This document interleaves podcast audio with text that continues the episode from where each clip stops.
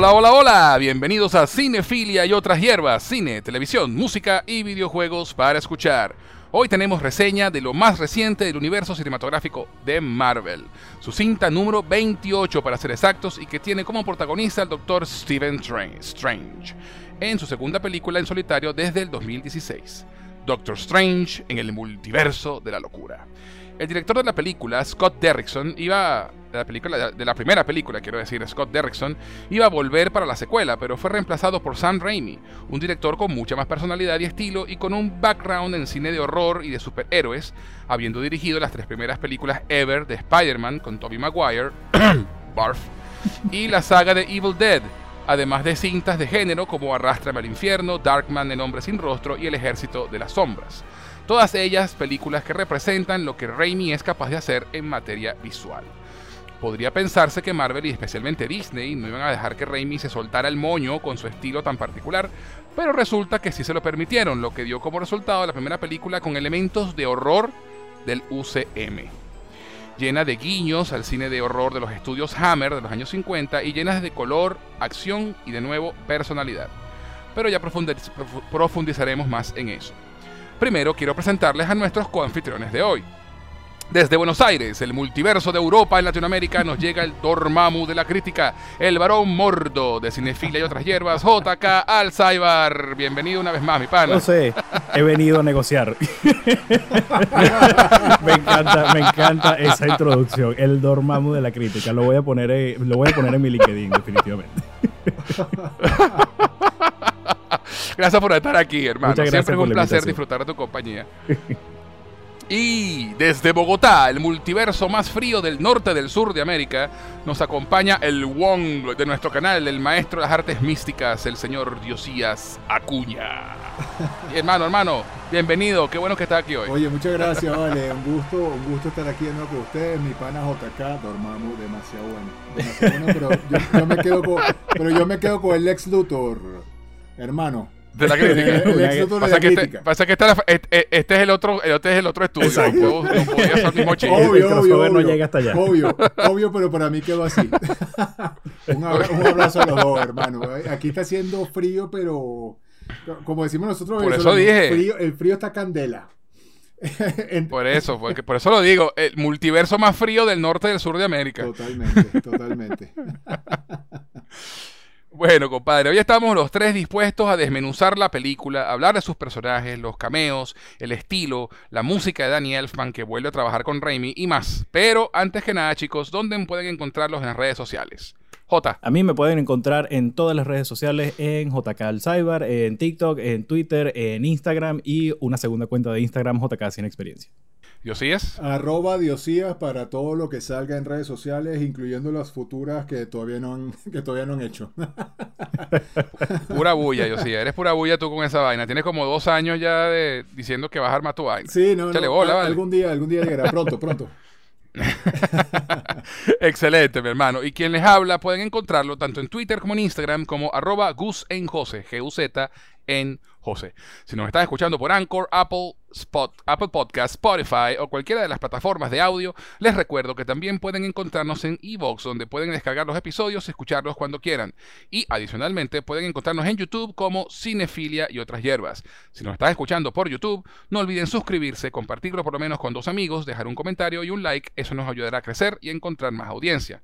También les informo a nuestros seguidores que Cinefilia y otras hierbas tiene un Patreon en el cual les ofrecemos beneficios adicionales a quienes decidan apoyarnos económicamente.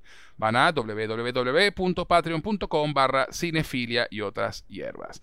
Adicionalmente, si quieren escribirnos para hacer cualquier comentario, dejarnos un saludo o lo que prefieran, pueden hacerlo al correo cinefilia y otras hierbas arroba gmail.com. Cinefilia y otras hierbas arroba gmail.com. Dicho esto, comenzamos. Comenzamos. Comenzamos de una.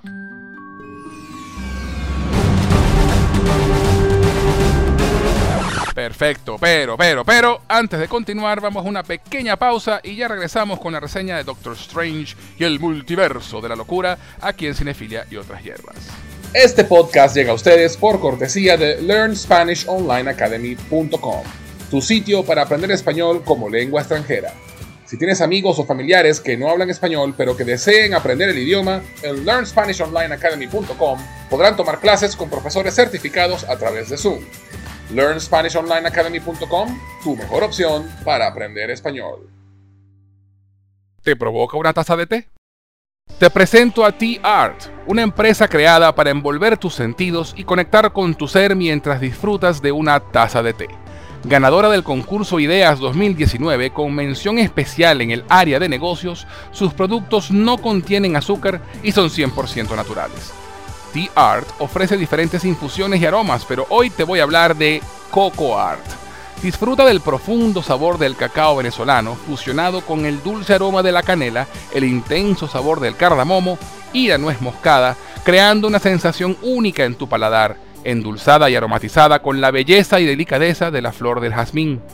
Deja que te envuelvan sus beneficios y propiedades que elevan el sentirse bien por ser un antidepresivo natural, mejora la digestión y la respiración, lo que ayuda a la salud cardiovascular, aliviando el estrés y la tensión corporal.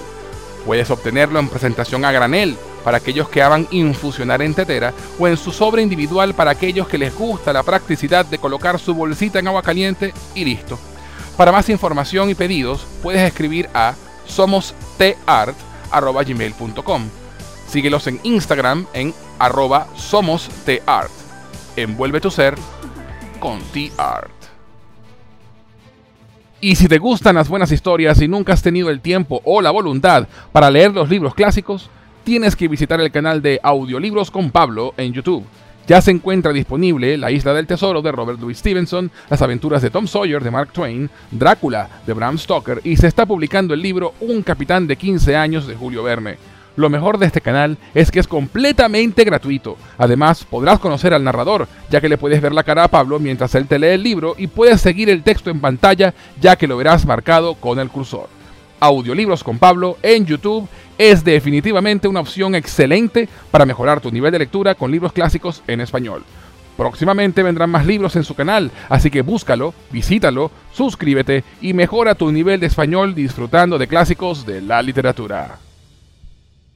Señoras Frikis es el podcast de humor y nostalgia sobre juegos de rol, cine, televisión, cómics y música que nadie había pedido. Cada mes, tres muchachas que pasan la treintena se sientan a la mesa para contar batallitas y hablar sin criterio de temas frikis desde un punto de vista desenfadado e irónico.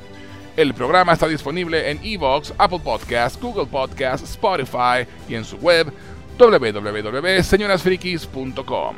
¿Qué esperas? Suscríbete y conviértete en un hashtag Nieter.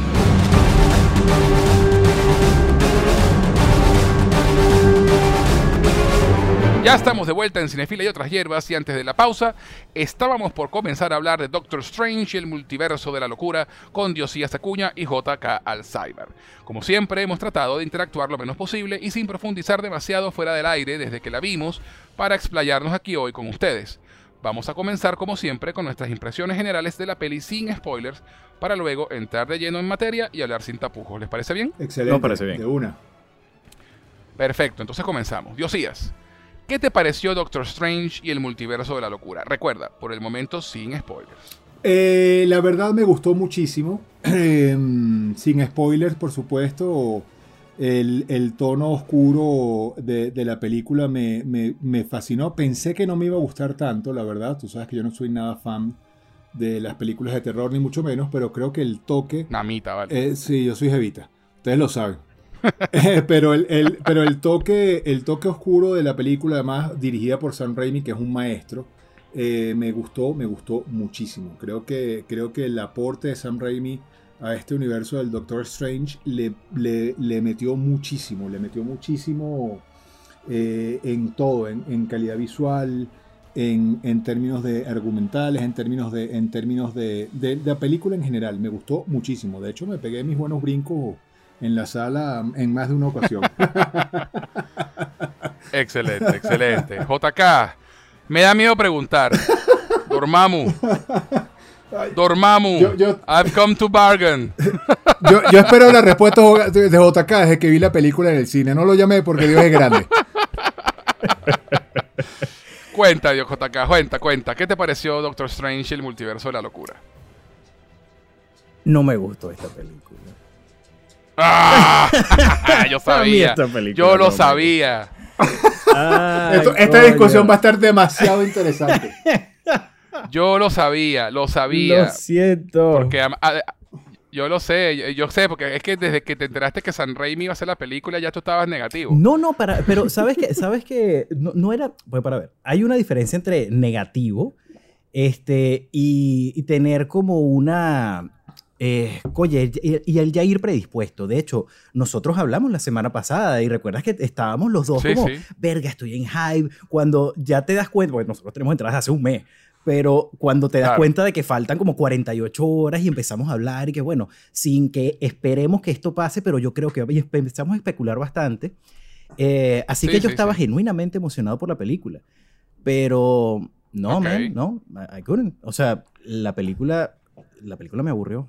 Me aburrió burda, de hecho. ¿En serio? Lo juro. Coño, a, La a- a- a película- nivel de aburrimiento, si me dejas. Mira, Interesante. Mira, eh, la- interesante. Pero ahí vamos a profundizar, Te voy a decir bueno. exact- No, no, te voy a decir exactamente el momento en que para mí, y, y por supuesto sin spoiler, pero la- ojo, sí lo tengo que decir, la película remontó y remontó bastante. El final, ya cuando uno está entregado, la terminé pasando bien, pero por el primer acto de la película me pareció un poco eh, como fast pacing y el segundo una ladilla, pero terrible, terriblemente aburrido hasta el momento del grito. En el momento del grito, mi cuerpo se, se despertó, fue como si me hubiesen dado, no sé, un electrochoque así. Lo que hice fue soltar una carcajada que lo que me dio fue un poco de pena con las personas sentadas al lado mío y a partir de ese momento fue como, eh, eh, este, X persona, me acabas de salvar toda esta experiencia de cine porque me estaba muriendo, en serio. De, de verdad no, no la pasé bien. Eh, como he dicho anteriormente en el podcast, no soy fan del estilo de Sam Raimi. Y en términos generales, Sí, y esto es- no Y esto es San y Raimi esto por es todos Sam lados. Raimi Sí, por sí, todos lados, total, que- y en totalmente. términos generales, no creo que Sam Raimi haya sido un buen fit para estos personajes ya preestablecidos. Sospecho que si la película fuese una... Yo sí. Yo creo que si la película hubiese sido una película original de Sam Raimi, de, de brujas y hechiceros y un concepto que él pudiese hacer lo que le dé la gana, creo que me hubiese gustado más. Pero mi problema creo que va un poco más allá de la película en sí y no hay manera de hablar en- a detalle de esto sin entrar en spoilers, así que Sí, sí, no, ya, ya entraremos en detalle. Ya entraremos en detalle. da- esa es mi posición. Eh, hoy me hicieron una pregunta Vale. interesante que era. ¿Cuál de las cinco películas que ha sacado Marvel eh, posteriores a, a Spider-Man Far From Home, que es el cierre de la fase 4? eh, del cierre de la fase 3, perdón. Entonces, ¿cuál de las cinco películas de Marvel eh, que ha sacado en la fase 4 son como mi top? pues? Y diría, honestamente, en primer lugar, Spider-Man No Way Home. En segundo lugar, Eternals. En tercer lugar, Shang-Chi. En cuarto lugar, Black Widow. Y Doctor Strange es la que menos me gusta. Honestamente. Wow. sí. Fuertes declaraciones. Wow, eh. Fuertes, declaraciones, Bueno, pero ciertas. fuertes declaraciones. Pero ciertas. Muy bien, muy bien. Bueno, voy yo con mi opinión sin spoilers. A mí me encantó la película, pero bueno, obviamente ya, yo amo a Sam Raimi, toda la vida me ha encantado su estilo. Este, y de hecho me parece, a mí, me- a- al contrario de JK, me parece que encaja perfecto con Doctor Strange el estilo de Sam Raimi. Este, porque Doctor Strange es justamente eso, es brujas, es hechiceros, es magia, es, es horror. eh, todo eso está envuelto, en- siempre ha estado relacionado con Doctor Strange. Sí. Y a pesar de, claro, la película de Scott Derrickson es más sobria, este, pero esta tiene personalidad, que es lo que decía yo en la introducción. No me, eh, hay solamente cuatro directores, y lo digo con toda la sinceridad del mundo, en todo el universo de Marvel, que le han dado personalidad a las películas. Y ese ha sido Joss Whedon, Taika Waititi, James Gunn y ahora Sam Raimi. El resto de directores podrán haber hecho un muy buen trabajo, pero de personalidad, nada. Eh, esto- estoy, de acuerdo, Nada. estoy de acuerdo. Eh, Yo también. definitivamente Cuando, Yo también estoy de cuando acuerdo. Ves, cuando ves el trabajo de esos directores particular, eh, más que una película del MCU, la identificas como un trabajo del, de este director en particular, que marca mucho su estilo. Sí, y que sí, se, digamos, se, se distingue. Puede gustarte o no, pero Sí. definitivamente se distingue del, digamos, del promedio, porque... sí, eh, sobresale, sobresale. sí. Este, y, y- y en cuanto a lo que es la paleta de colores, lo que es el, el- el, eh, el estilo visual de esta película en particular, Doctor Strange y el Multiverso de la Locura, me parece una de las más brutales de Marvel. Sí. O sea, en cuanto a la parte visual. O sea, la paleta de colores, por fin tienen una película que no es todo gris. ¿Sabes? O sea, tiene personalidad. Sencillamente no, no encuentro otra forma de decirla que es. Sí, es la propiedad. Y sí, o sea, eh, eh, tiene personalidad. Y bueno, como tú como bien dices, JK, puede gustarte o no lo que hace en la historia con la o los personajes y toda la cosa, pero no se puede negar que la película realmente tiene personalidad. Sí. Eh, y para el MCU, eh, esto es muy poco común. Ya nombramos nada más a cuatro directores. Eh, y, y que permitieran que San Raimi, sobre todo el tercer acto, lo que dice JK es cierto, el tercer acto es lo mejor parte de la película.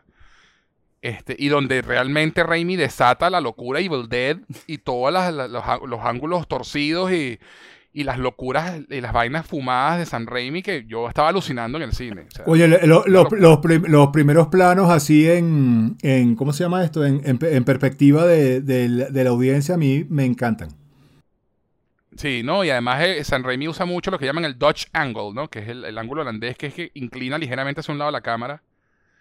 Este, y close-ups y vaina, y, la- y siempre es muy dinámica la cámara y siempre se está moviendo y siempre está pasando alguna vaina este, visual en algún, alguna parte. Por eso es que yo no, no entiendo cómo JK se aburrió con el segundo acto, en serio. Pero, pero bueno, Bueno, ya hablaremos de eso en detalle. ya sé que me va a tocar Ya ser, ya en me sé que me va a tocar ser el abogado del diablo, voy a estar en el medio de la discusión, referee, referee incluso. Yo la quiero volver a ver, yo la quiero volver a ver con, lo- con, con locura, valga el, el pun intended.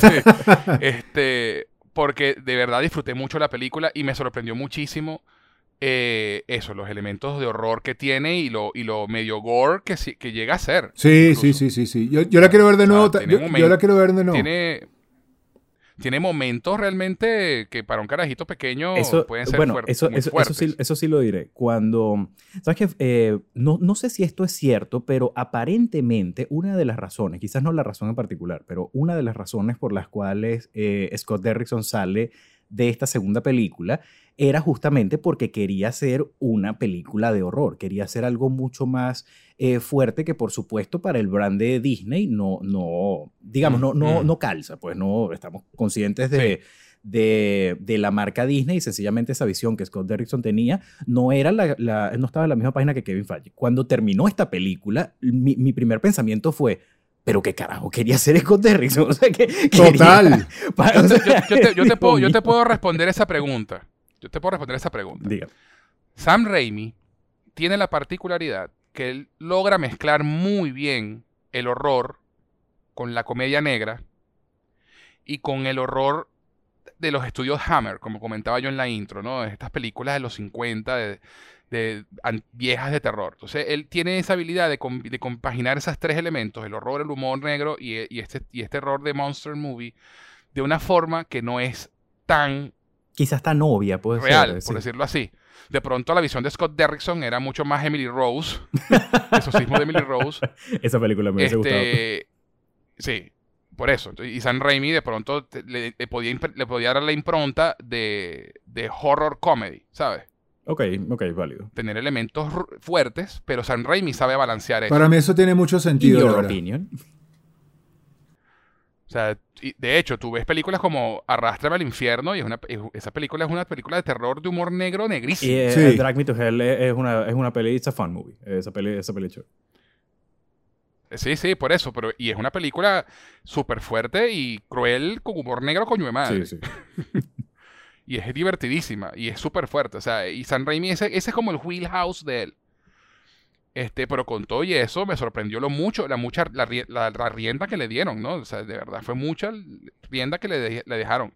Porque ellos suelen ser muy, ap- apretar mucho la- los, los cojones para que no se salgan del carril. Sí. Me- Pero eh, con estos cuatro directores en particular que hemos nombrado, se han permitido dejarlos ser un poquito más.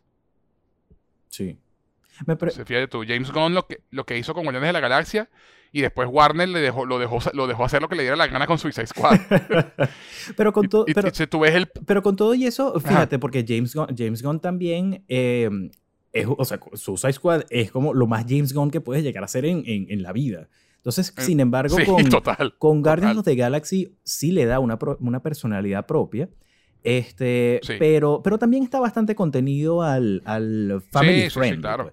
Entonces, eh, y esto es mera especulación. No sé si tendrá que ver con que ya Bob Iger no está, por ejemplo, o que tendrá que ver Puede con la ser. necesidad de, de Marvel de reinventarse constantemente, de, obviamente, no, sí, o, o cambias o mueres. Tiene que Este, hacerlo. No, tiene es que hacerlo. le- les toca, ya esta cuarta fase, ya esta cuarta fase ya no puedes entregar más de lo mismo. Y, y tiene, y tiene demasiado bagaje hasta, hasta Endgame como para arriesgarse a que el producto sea igual y la gente termine aburriéndose de, de lo que es, porque la, la verdad es que el- el- los primeros, los primeros, las primeras 20 películas este, llevan un tono más o menos similar con excepciones. Este, Si no te reinventas y no vas para otro lado, y bueno, también que no sabemos muy bien hacia dónde realmente quiere ir la fase 4. Este, Bueno, después de esta película, yo creo que está bastante claro para los que conocen los cómics para dónde va la fase Claro, claro, pero antes de, pero antes de esto no había tanta claridad. Y, Sí. y- y, por ejemplo, Sí, sí, sí. El, el- el- el- el sentadón de rabo que les dio Eternals en cuanto a. Porque a mí me encantó, pero en cuanto a lo que es crítica como tal, pues definitivamente es de las que menos ha gustado. Y es, y es, y es, y es la apuesta riesgosa que tiene que tener Marvel en este momento con sus películas. Este, Sí, sí, claro. Y eso, es, el, es el momento de experimentar. tienen que, tie- tienen experimentar. que pase lo que pase. Ya hicieron lo que tenían que Sí. hacer. Ya, ya, ahora sí es verdad Eso. que tienen que experimentar y, y- e irse a los extremos y, y- y empezar, a, empezar a salir de la zona de confort, brother. Sin duda, sin, Sí, sin, sí, sin sí, duda alguna. de acuerdo. Sin duda alguna. Y, Kevin Feige es un, Pero- Kevin Feige es un tipo inteligente y, y sabe que, que es lo que tiene que hacer y son riesgos calculados. Sí, señores, eh, es, lo, es, lo, es lo que yo pienso y, y hablando de James Gunn, pues no sabemos con qué nos va a salir ahora con Guardianes 3. Entonces, exacto. o sea, no tenemos exacto. ni idea de lo, de lo que pueda salir de allí, este, pero pues, además ya él salió del proyecto y regresó, entonces ahí tiene que haber, ahí tiene que haber habido mucha negociación y mucho, y mucho, bueno, mira, Sí. mira lo que estoy haciendo, me vas a tener que dar libertad y bueno, Guardianes al final es un, es un producto que se, que se va a prestar. Pero definitivamente el tono Sí. lo están empezando a definir y a marcar con mucha más claridad. Y, y- y definitivamente tiene que ser out of the box. O sea, pase lo que pase. Igual el dinero lo están haciendo. Ahí pueden decir lo que quieran, bola. pero ya están los 400 millones el del Doctor Strange. Y pico, y cuatro- picote. 400 y pico largos. Entonces, eh, whatever happens, happens. Pero ya el dinero está. Sí, sí, sí, sí. Es así. Pero bueno, ya, llegó el momento. Si aún no has visto la peli, para el podcast. Ve a verla lo antes posible para que el internet no te arruine la sorpresa y luego regresa para que disfrutes de nuestro análisis. Última advertencia, se vienen los spoilers. ¿Ya se quedaron los que la vieron? Perfecto. JK, vamos a empezar contigo. Ahora que te quitamos el bozal de spoilers, Ajá.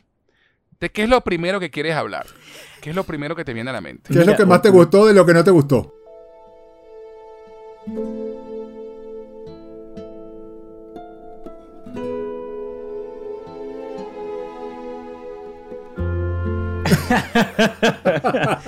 Este, ok, vamos a, vamos a hablar de una, de el tono de la peli y eh, los aspectos del cine de terror.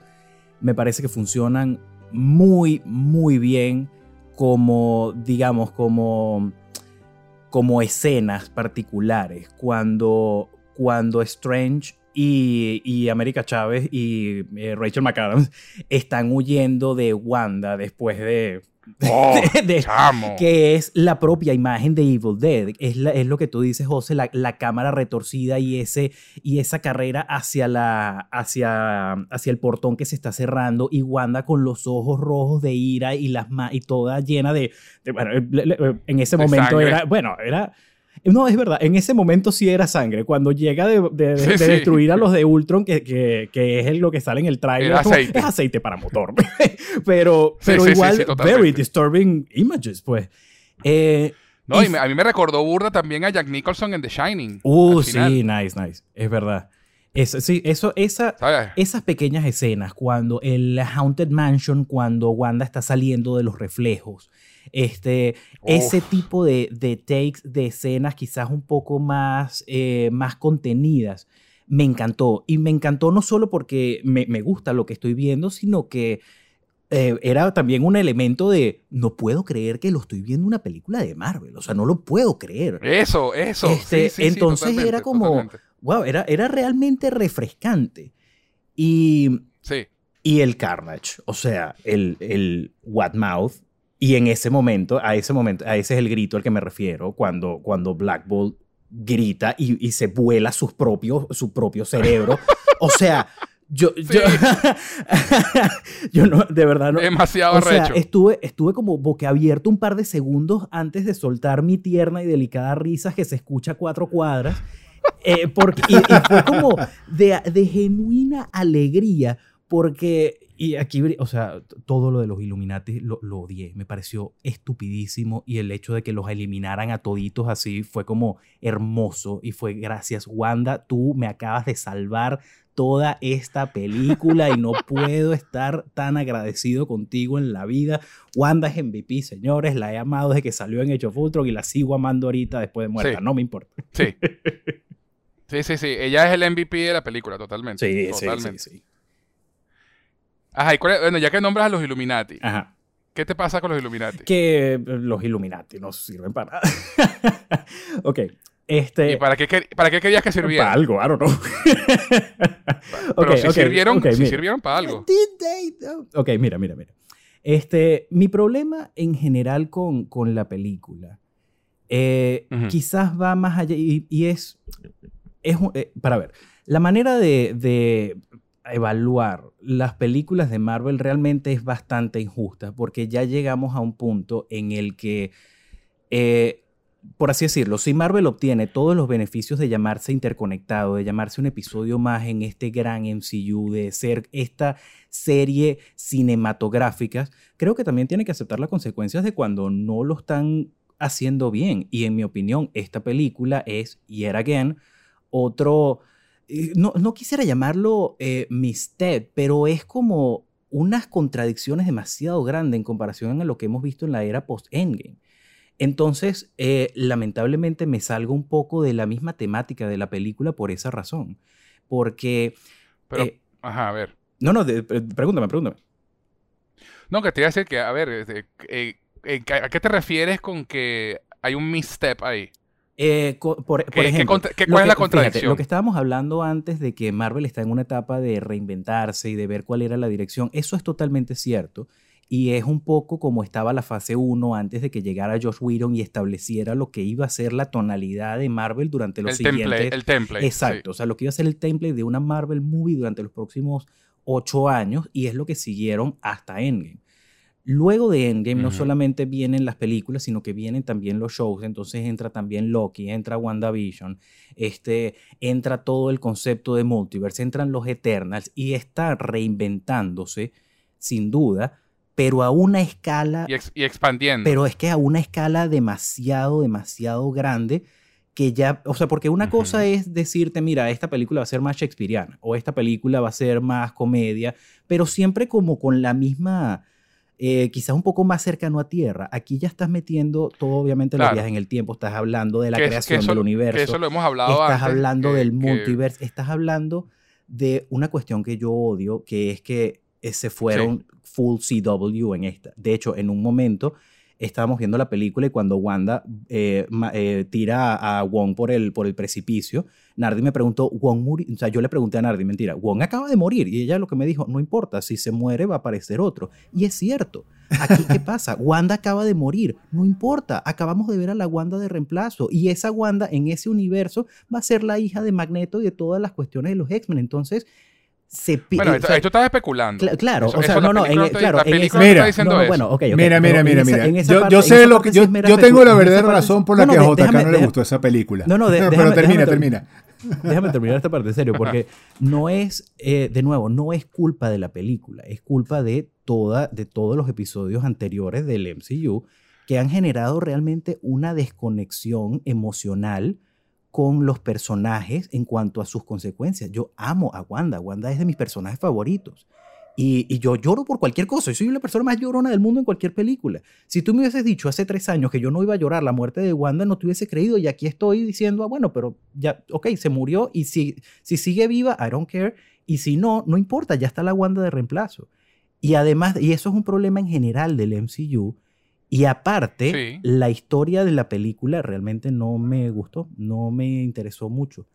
Eh, el personaje de América Chávez no sentí ninguna eh, ninguna conexión con ella, no sentí esa, eh, por así decirlo, ese sentido de la urgencia y lo que más me molestó es que siento que esta película, de cierta forma, acepta los eventos de WandaVision, pero de cierta forma los niega, porque si te fijas, el viaje, el arco del personaje de Wanda en esta película es exactamente igual que el de WandaVision.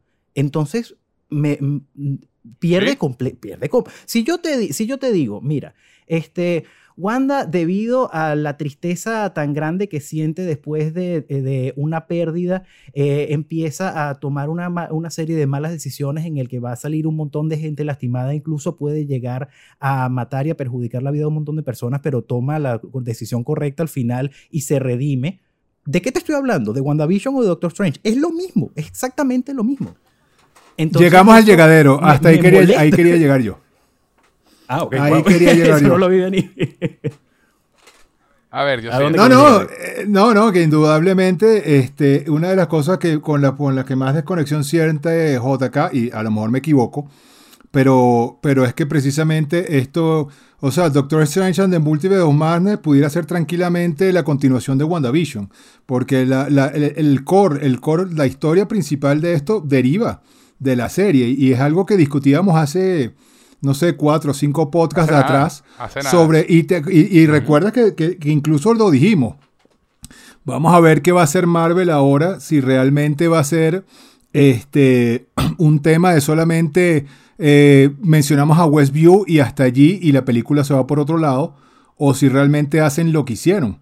Y, y, es el riesgo que está tomando Marvel con todo lo que está haciendo con sus series. Y aquí, en mi, en mi, en mi opinión particular, aquí definitivamente o sea, no, te voy a decir que si no viste WandaVision no vas a entender la película, pero básicamente toda la motivación de la película viene de la serie.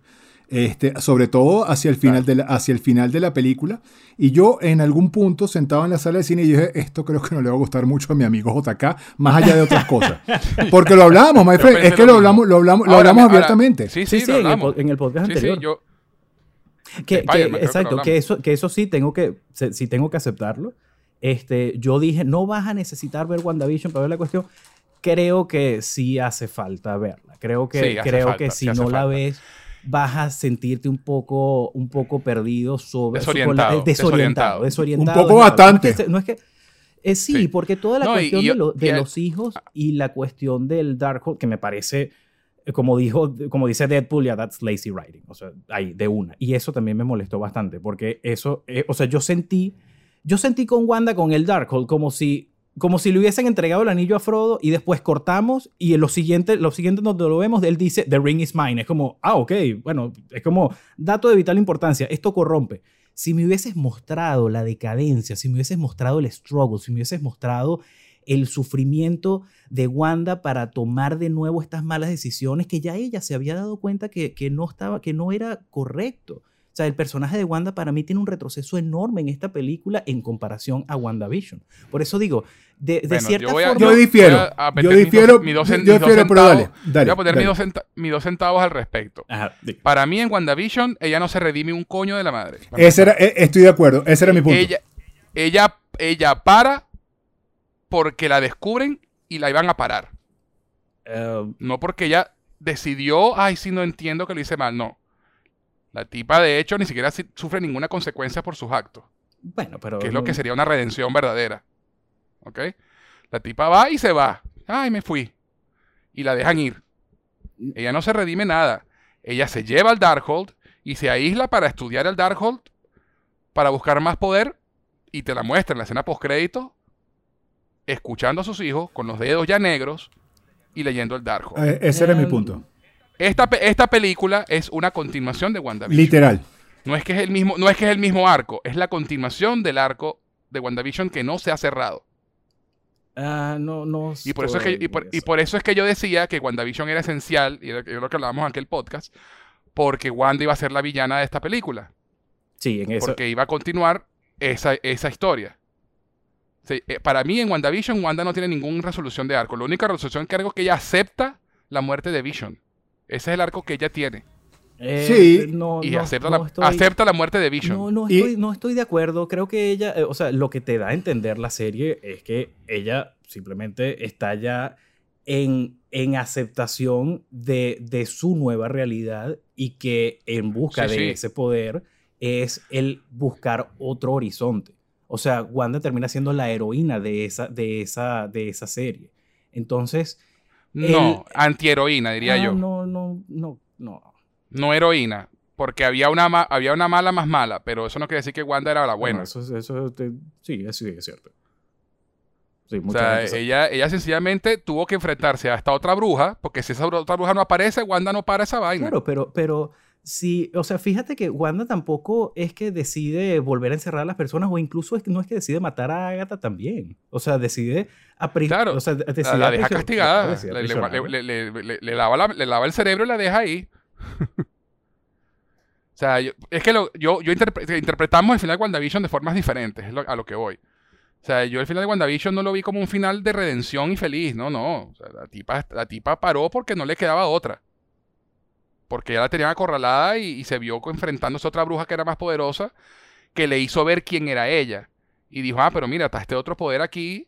Bueno, ahora voy a buscar, voy a, voy a, tratar de usar ese poder. Ella acepta y se despide de Vision y de los hijos. Pero ella empieza a estudiar el Darkhold y empieza a escuchar las voces de los hijos. Y eso es lo que le empieza a, a, a messed up her head. Mm. Puedo estar de acuerdo contigo en que, en que de pronto hubiera sido, que la- si la película hubiera sido un poquito más larga, porque estoy de acuerdo en que la película está todo el tiempo como corriendo. Sobre todo al Este, principio, al principio. Donde tú pudieras ver un poco, sobre todo al principio, si la película arranca así como con... uf, Oye, y y eso, se mete de y cabeza eso- en la y eso vaina. no necesariamente es algo, o sea, no es algo malo, simplemente no. me pareció como... No, no, pero... Eh, creo que me agarró un poco, un poco fuera de base y tampoco fui muy fan Sí. de- del pulpo gigante. Hubo algunos momentos en que me pareció que no se veía muy bien. Este, otros, otros en que Este, sí. Pero, sí, eh, pero, pero es eso. Creo que me agarró muy fuera de base. No porque tuviese una idea, eh, una preconcepción de lo que debía ser la película. En la medida de lo posible trato de no hacer eso. Eh, sí, sí, pero- no, nosotros especulamos mucho, pero al final no trata de, de entrar al cine sin, sin concepciones Exacto, a- pero, pero por ejemplo, esa, esa frase que Wanda dice en, la, en, en el tráiler de tú, tú, you be- perdón, que tú eh, rompes las reglas y eres el héroe y yo las rompo y soy la villana, doesn't seem fair. Honestamente yo pensé que eso pertenecía quizás al último acto, a mitad de la película. Cuando ves que es el principio fue como, wow, es- wow, wow, ya va. O sea, esto fue como un brinco, Pero fuimos de 0 a Pero es 100. que, no hay ni- es, que, es que yo no entiendo por qué para ti es un brinco. O sea, todo el mundo vio a Wanda como una hija de puta en, We- en West, por lo de Sí. Westview. Ah, O sea, ahí, hubo- por eso te digo, ahí no hubo redención. no, no estoy de Ahí acuerdo. no fue así como que, ay, Wanda nos salvó a todos. No, Wanda fue la coño de madre que enclavizó un pueblo entero y se vio obligada a, a- a irse a, a deshacerlo por necesidad. Pero si no, si, si no, yo, sigue. yo no, no lo veo, O sea, no lo eh, veo de esa forma. Creo que, de- creo que, creo que después de, de, de detener a Agatha no tenían la necesidad de absolutamente nada. Y el darse cuenta de lo que estaba haciendo ya Pero es que- definitivamente es, una... Pero es o que quizás- Agatha no fue, quizás no Agatha de- no fue la que creó Westview. Quizás no de, no de, eh, de redención en sí, quizás redención no sea la palabra apropiada, pero, este, pero definitivamente llega a una, a una, a, a realization, ¿sabes? O sea, llega como a un punto distinto en el que, en el que estaba a comienzos de la serie. Siempre lo- el arco del personaje de Hero's Journey, eh, bueno, en este caso ya establecimos que no, no una héroe, pero, pero la protagonista de la película, de, de la historia, eh, es- termina la historia en un punto diferente al que la comienza. Y para Claro. mí, la el punto en el que comienza esta historia de Doctor Strange es exactamente el mismo en el que comienza en WandaVision y termina exactamente igual en ambas. Entonces me pareció súper Pero es que, redundante. de ay, nuevo, para una... Ahí lo que está, ahí, ahí lo que está en, en el medio es el Da- Darkhold. Ya, da- Tú lo has dicho, es como el anillo de, de Los de los Anillos. Es un libro que corrompe a todo el que lo lee. Y vemos a un Stephen Strange corrompido por el Darkhold también en la película. bueno, En- Y, y- y el mismo, y el mismo Ahí- Strange ahí- de, de la, claro, de la pero- Tierra pero- 616 también Ay, termina, Dios, ni- termina ni un me- poco corrompido ni por me el libro. digas el número porque fue... Oh, Dios mío, qué... Qué, qué horror. o sea, se fueron Pero, o sea, full JK, por favor, ese es el nombre de la Tierra en los cómics. I'm sorry, you don't like Ay, it. Sí, ay, no, bueno, I- I- 616. I'm, so- I'm sorry I don't like it. O sea, pero ahí, ahí ya no hay nada que hacer. Y ahí, y ahí como con el Darkhold, ahí entramos en cuestión de gustos. Si tú me Sí, dices, no, sí. esta es la excusa, No, por well, that's lazy writing, pues, para mí. Mira, Y cuando ve- me metes en, lo- en la, la cuestión de, lo- de los números, ya ahí te vas a un nivel de geeky que verga, que no, it doesn't sit well with me, porque es demasiado CW. prepa- esa pre- vaina- prepárate porque Marvel, Marvel va para Secret, y, Secret y Wars. esa, y esa es una, y, y, esa es una cuestión y- que, y y esa es- vas a pasar roncha. eh, no, pero sabes, sabes que, Te lo digo de ahorita. bueno, y, y- eh, en verdad va a ser muy triste, porque, o sea, para mí, para mí, para más nadie. Sí, Porque honesta- Sí, sí, sí, honestamente creo que tengo que empezar a, a disfrutar y a aceptar las películas por lo que son. Pero I, I- I think I'm ready to tell you, uh, no, no amo el MCU anymore. Desde, Está bien. desde es- y es Infinity válido, Pero es claro, válido. pero, pero es shocking porque, marico, o sea, desde, desde, incluso desde la primera de Avengers, ok, Iron Man 3 y la segunda de Thor, bueno, a nadie les importa.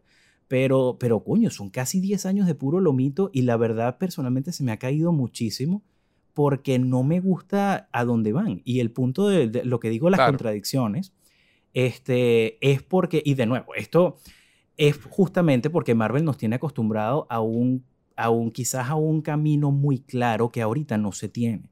Entonces me hablas de la TVA, me hablas de universos paralelos, me hablas de este, universos paralelos donde el mismo actor interpreta al mismo personaje, lo cual odio porque es demasiado CW, porque me, me, me causa gracia verlo en Flash y en Legends of Tomorrow. J. No me gusta verlo en una película de Marvel. porque o no sea. es demasiado, no es demasiado CW, es demasiado los cómics toda la puta vida. Claro, pero, pero una parte de las razones, por O la- sea- José, parte de la razón por la cual las películas de cómics son tan exitosas últimamente es porque se han desvinculado en la medida de lo posible de ese de ser tan comic booky, de ser un poquito más grounded, de tener temas un poco más, ni siquiera me atrevería a decir adultos, sino un poco más accesible al general audience. Entonces, cuando hablas de.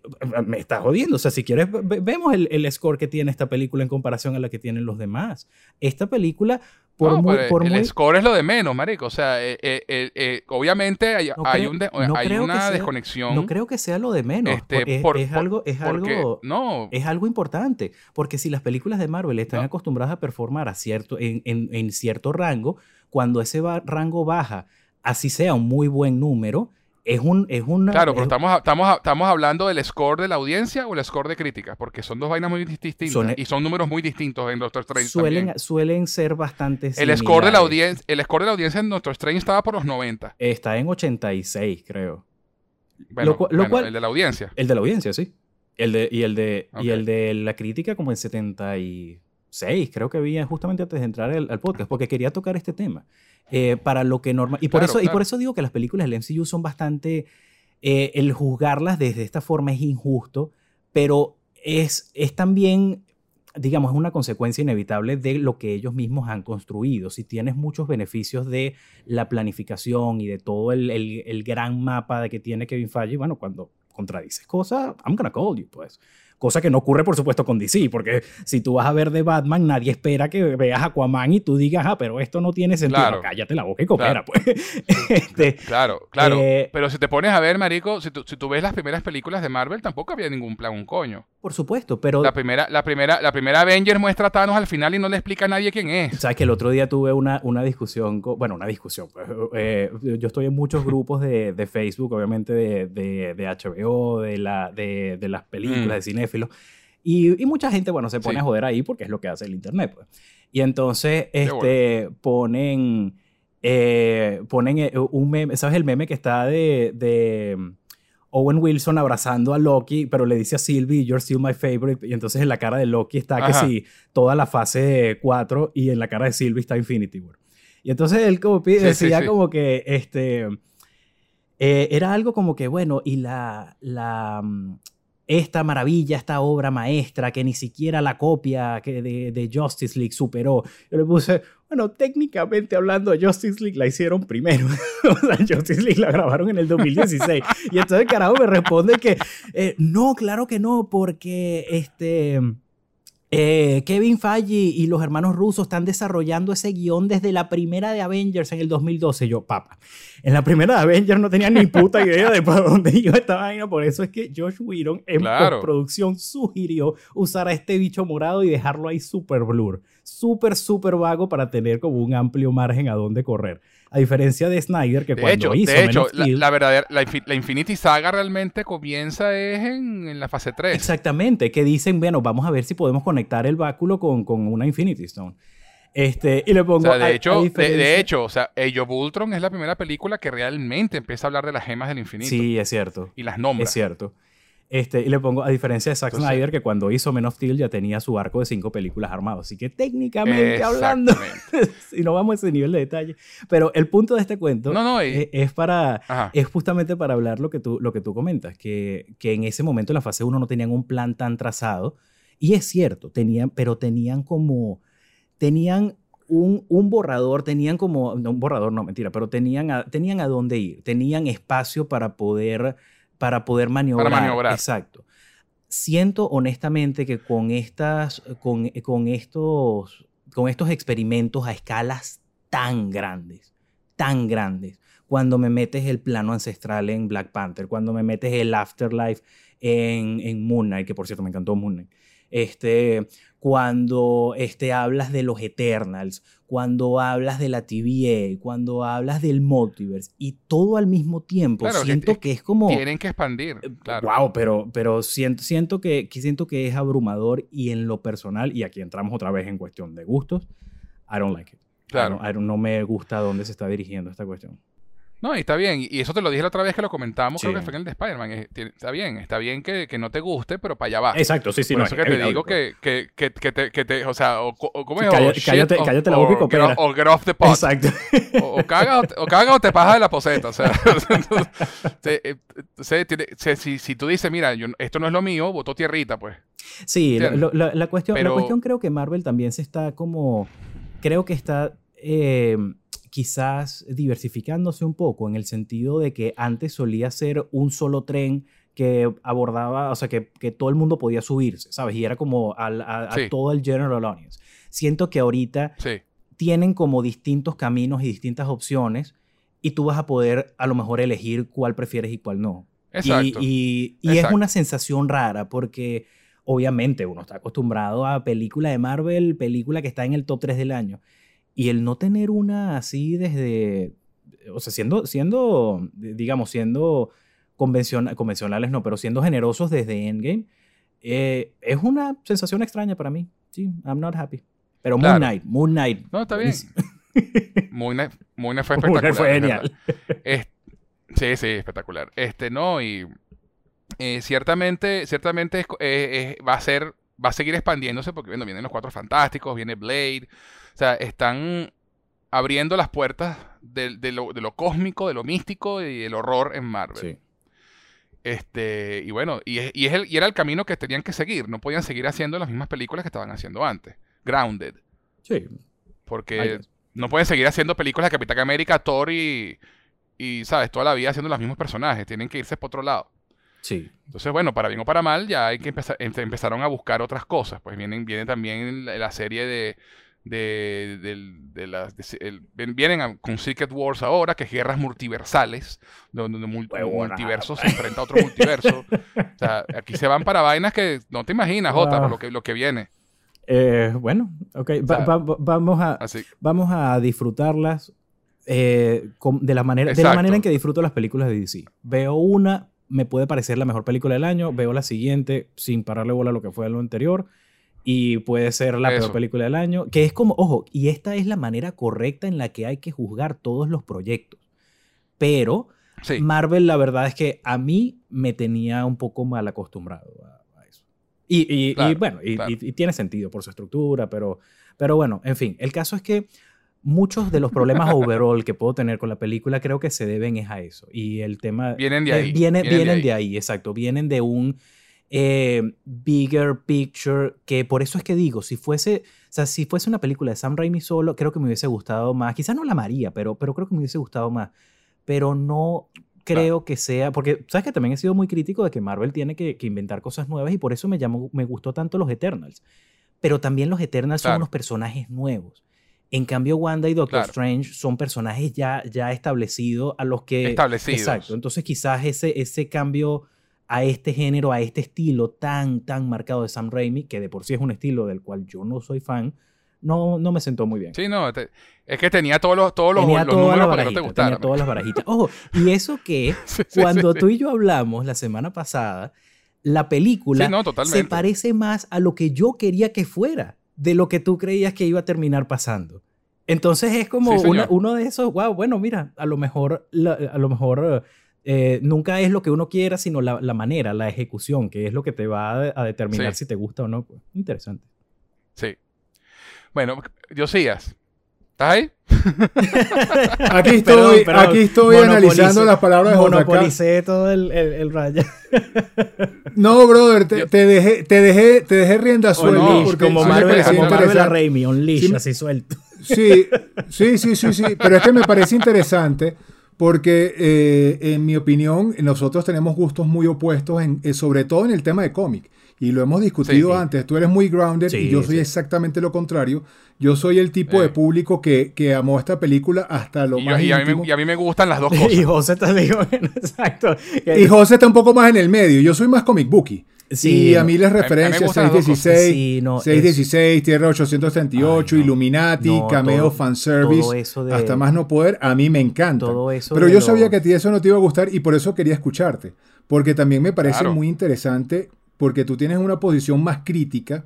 Aquí, aquí es como, aquí, aquí, si, si nosotros fuéramos Rotten Tomatoes, tú serías el crítico y nosotros la audiencia. Donde, que Exacto. por cierto tengo los números, 76 versus 85. 87. Ah, ok. 75 el, tomato, el, el tomatometer y el audience score es 87. Claro, pero, pero si, te fijas, Eh, si, te fijas, si te fijas en esos, o sea, porque lo, lo lo interesante de Rotten Tomatoes es que obviamente es un, es como, es un, es un promedio de si la película te gustó o no, independientemente de lo bueno o malo. Pero los críticos, a la hora de submit the reviews, tienen que poner un puntaje. Y si te metes dentro Sí. de- del, del 75, el puntaje promedio es como de 6.3, lo cual sobre 10 es bastante bajo para una película de Marvel. Por eso digo, no, no sí, es sí, tan... porque- pero es que porque la mayoría de los críticos piensan como tú, Jota. Exactamente, Eh, that's my point. Pero, pero y, la, y pero ahí la quería mayor- ver, y- pero- y, si, y si nos metemos, el Fresh es 249 versus el Rotten 84. Entonces definitivamente gustó más, pero- incluso pero- la crítica. Pero ahí, pero ahí la crítica, o sea, la crítica son personas normales con gustos normales. Pues. Y, y por eso no es Claro. decir que la audiencia esté como Pero son, pero esto. son, pero, pero son, pero son películas, son críticos que tienen, que también se acostumbraron al Marvel Grounded y que ahora también les está costando trabajo keep, to keep up con todo lo que están haciendo ahora. Eh, no, no creo que eso... o A sea, mí- yo la verdad, la verdad no, no es bueno tampoco entrar en, en, en especulaciones sobre por qué algunos críticos o, o personas, o personas, por decir, los, los críticos no son personas. Este, Bueno, Tú le- Este- leyendo lo que escribieron se, se ve mm, ok, o sea, por en- dónde vienen, en por, el- por, dónde- por dónde vienen su, su, su- lo que El- les el- gusta y lo que no les gusta. bueno, sí, could be. A mí, mira, a mí, a mí me parece, muchachos, que eh, en la discusión de la crítica, eh, es, para mí siempre va a ser pointless hasta Sí, más no poder. No, no, o sea, y si no, y si no sí, pregúntenle a, ahí- a- ahí a sí. Northman, eh, al- Ahí al- sí. a- a- como no me acuerdo el director, este, la crítica, aclamada por la crítica y en taquilla, mm, no Pero, lograron no, hacer pero- nada. pero ya va, y la- lamentablemente, y lamentablemente, esa es la tendencia del cine. Nos guste o no nos guste. A mí no me gusta demasiado tampoco eh, que, el, que el, el- el cine de superhéroes sea el que domine la, la taquilla y si haces cualquier otra cosa la gente no va al cine. Te confieso que a mí eso me entristece porque yo soy amante del cine. Claro. Claro. Obviamente, obviamente sobre un género, obviamente sobre, sobre, soy muy fanático del- del- de los superhéroes y entonces claro, tú dices una película como Spider-Man hizo un billón, Northman no llegó a, a cubrir presupuesto y ahora Multiverse of Madness van caminos a hacer su billón. Eh, eso, eso de alguna manera entristece y creo que es lo que tiene un poco, un poco este, eh, eh, la, la crítica tan dividida en, ese- en esos aspectos. O sea, eh, pudiéramos decir que el cine está muriendo. Porque salvo que saques una película de Marvel, la gente no va al cine y eso es súper triste, pero eso es, eso es tema para otro podcast. Lo que sí, lo que sí no, quiero... y, eso- lo que- son- y esos son Que- ciclos que- también. quizás debería ser Sí, un tema para otro totalmente. podcast porque yo, yo, no, yo difiero eh, strongly sobre esa posición, sobre todo con lo de, la- lo de la, lo pointless de la crítica. Este, no, no, no. O, o sea, lo que me refiero es No, que... no, a él lo- dice, él dice que es pointless eh, la- discutir sobre la crítica ahorita. Ok, O sea, ah, no, claro, no, sí, sí, hablando de- to- hablando de esta totalmente. Entonces, sí, total. no o sea, a es, como todo. otro- O sea, eh, ustedes saben que yo tampoco soy fanático ni de las academias, ni de los Oscars. ni- o sea, soy fanático del, del show. Pero para mí eso definitivamente lo- los números siempre van a hablar. Y, y en alguna ocasión tú me dijiste algo, Jota, y, y- y estoy completamente de acuerdo. A mí particularmente las de Venom y todo eso no me gustan para nada, pero están haciendo plata. Entonces, el que a mí no me guste no quiere decir que no las van a seguir haciendo. Exacto. Y, Y la, que la no sea gente el hay, camino. hay- y hay gente que les Mira, gusta y Este, ya que estás en Rotten Tomatoes, métete ahí para ver el, el audience score de Morbius. Ya que estamos, para ver qué Sí, pasa. eh, eh, eso, eso, está, eh, eso es una buena pregunta. Eso está Está bueno, interesante. El de la- el de la. Yo no he visto Morbius. Eh, Yo tampoco lo he he visto Morbius. It's, it's not a good movie, pero no, no es tan mala como la gente. Porque lo que pasa es que mucha gente salió de Bueno. esa película diciendo que es la, la peor que bebe. It's not. It's just a movie. El, el tomatómetro es 17%. y la Y el audiencia. audience ¿Y la score audiencia? es 71. Huevona. Es bastante más alto de lo que yo hubiese esperado. Bueno, así son, así veas. son las películas de Venom, papá. Por eso es que las hacen. Bueno, en- volviendo a Multiverse. Sí, claro. José, seguimos contigo. Pero- Así es.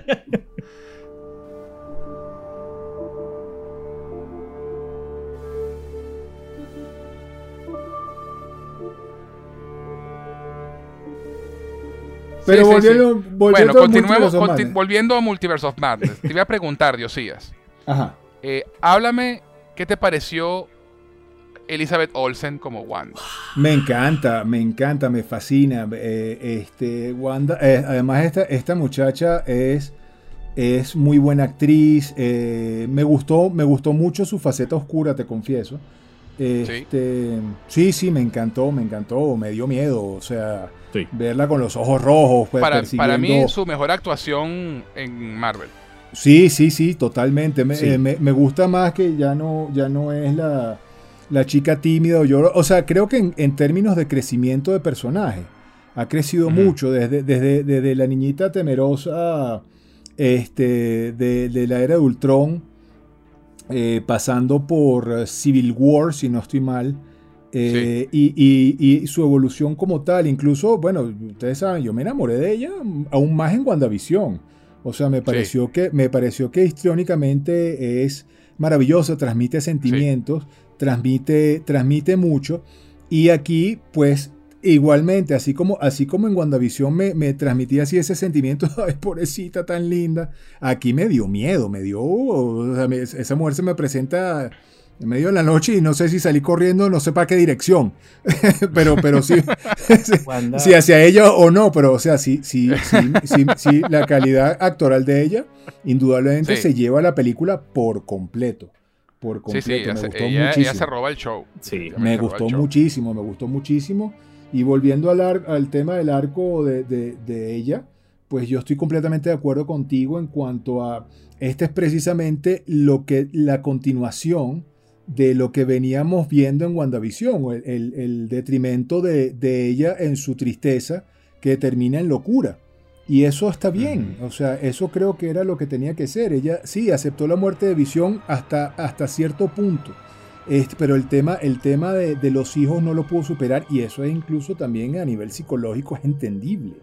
O sea Sí, que es mucho más difícil. Es mucho, es más, mucho difícil. más difícil. O sea, estamos hablando de ese duelo de, de los hijos y más, y más, y más asumándole la, la- el tema de, de cómo la corrompe el Darkhold. Y nuevamente, Eso. si, si no has visto WandaVision, esto te va a parecer completamente extraño y desasociado. Pero es que, eh, pero es que ya, ya solamente la escena, solamente la escena post créditos de la serie ya nos deja ver hacia dónde va. Y tú le ves la cara a Wanda y, e incluso eh, me, Claro. parece, me parece muy, muy acertado que cuando el Doctor Strange va a verla eh, y ella y ya ahí se devela que ella es la, la villana muy pronto en la película cuando tú, cuando tú ves cómo cambia todo el, todo el, el escenario de donde estaba a donde está es exactamente la el mismo efecto que está en, el, en esa escena post créditos de WandaVision que tú la ves a ella flotando normal y de repente en la escena poquito la ves flotando con todo rojo, escuchando la voz de los hijos. O sea, me parece que incluso visualmente hace match con, con, Sí, con ese, totalmente. con, Y- con lo que, con lo que viene a ser este, el, el desarrollo final de lo, que, de lo que fue ese cierre de WandaVision. Y si la gente estaba esperando un WandaVision 2, no va a haber un WandaVision 2. Esto es lo Claro. que continúa la historia, para mí. Exactamente. No, y no- y- sí, y- exactamente. Yo también opino No, y para sumar un poco a lo que dice, a lo que dice Dio de esa, de esa escena, Este, y aquí buscando cosas positivas porque ya, ya o sea, I don't hate that movie. O sea, Por quiero favor. dejar eso muy en claro. O sea, I don't hate it. Déjalo, déjalo Pero ir, bueno, déjalo ir. Este, no, no, o sea, y, No, y y ya, esa- y ya vamos esa- a hablar, ya vamos a hablar de nuestras escenas favoritas y, y todo esa, eso. y esa, esa escena me recordó mucho a, en Infinity War cuando los Guardianes de la Galaxia llegan a matar a Thanos que Gamora cree que lo, que lo detuvo, que cambia toda la realidad alrededor y tú, te das cuenta de lo peligroso que es este tipo con ese poder. Y que ves en esta escena Claro. es el dominio de Wanda sobre esa habilidad. Y es, y es, su es poder. scary. pues. Y, y vi- y visualmente, y visualmente hace match, es exactamente ese, el, el tema color del- rojo. de- el color rojo del, del cambio de las realidades hace, hace visualmente match con lo que sí nos han venido mostrando. Eh, y es No, y, el y es una, y es- y es una cosa que comentan en la misma película que Wong lo dice. Esto, esto no es sorcery, esto no es brujería, esto es, eh, esto es witchcraft. el hechicero ¿no? O sea, supremo. Eso me, hacen la diferencia de que lo... la tradición de me dio que lo- de risa. Ah, porque ¿cómo la tradujeron? me No, no, acuerdo. no, la, la- no la traducción. La, eh, que ahorita que dijiste Wong me acordé del hechicero supremo y la tradición de, de, de Ah. inclinarse. Sí, sí, sí. De declinarse al, Sí, al- sí, al sí, hechicero. Sí, sí. Sí, este, entonces, y se dan cuenta de eso por el tema de las runas y no sé qué, se te das cuenta de que, de que se dan cuenta de que no es, no es- son hechiceros, eh, sino brujas, ¿no? Sí. Este, y hacen esa distinción.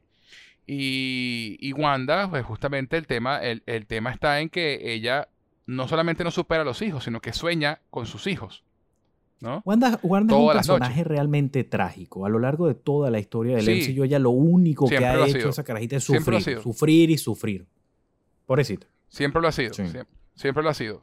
Incluso en los cómics. Este. Y, y- y de verdad que la, la actuación de Elizabeth Olsen está. Te digo, si, van- si, si podrían nominar al Oscar a alguien por esta película, sería ella. Estoy de acuerdo con O sea, eso. Y está, ojo, y no solo estoy de acuerdo o sea- de que podrían hacerlo, sino estaría apoyando eso. O sea, sería muy, muy que la nominaran, sí, eso. sí, sí, sí. sí. Ojo, hasta ahora, obviamente. Sí, siempre- la actuación queda- quedan Sí, sí, tres cuartos de año. Obviamente, todavía, ¿no? el, año, el año no ha terminado, Exacto, pues. pero, pero si fuesen mañana, mira, sí, estaría súper on board con eso. Exacto. Eh, entonces, bueno, establecimos que Olsen, Wanda, fantástico. Ahora, vamos a hablar un poquito de la historia, ¿ok?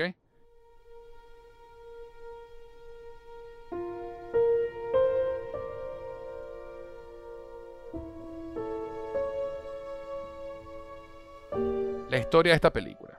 Es una historia y es, una cosa interesante porque viene también con un problema con, el, con que podría darse con el marketing y el título de la película, ¿no? Eh, el multiverso de la locura. Realmente no hay tantos multiversos, aunque sí hay mucha locura, ¿no? Me gusta, Este- eh, me recordó el meme que compartieron por ahí. En este Sí. título hay, hay dos, hay dos grandes mentiras. Sí, sí. Hay por lo menos dos grandes mentiras en ese título. de los Simpsons. Este, pero el, a mí- la historia realmente es bastante sencilla. Sí. Y bastante directa. Simplemente Wanda quiere buscar a sus hijos y, hace lo que sea por conseguir sacar a uno de, sus hijos de uno de los multiversos y traérselo para ella, para, para ella criarlo. Y para hacerlo necesitan el MacGuffin, que es América Chávez, que es la persona que tiene el poder de cruzar multiversos a voluntad. Y básicamente es eso, una- es una chase movie donde Wanda está persiguiendo a América Chávez y, y Doctor Strange está tratando de protegerla. Sí. Realmente es una historia bastante simple.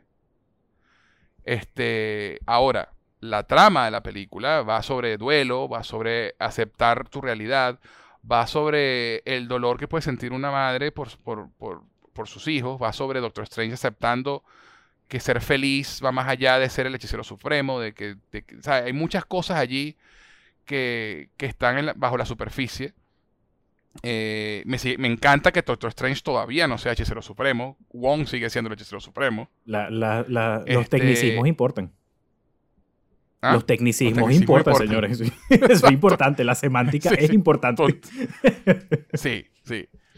Entonces, y, y entonces esto es un patio de recreo sencillamente para que Sam Raimi desate la locura. Mm. Ahora, sí es verdad que podrían haber habido más multiversos y realmente no los hay, van a uno solo y ahí se quedan. Sí.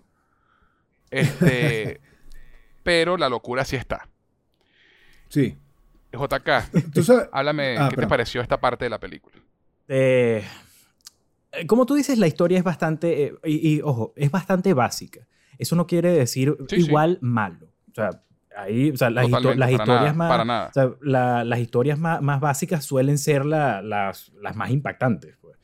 Este, Mm, entonces aquí realmente me gusta que, que a pesar de que es cierto que Wanda se lleva, eh, digamos, se roba el protagonismo de, de la peli, pero tú sigues a Doctor Strange.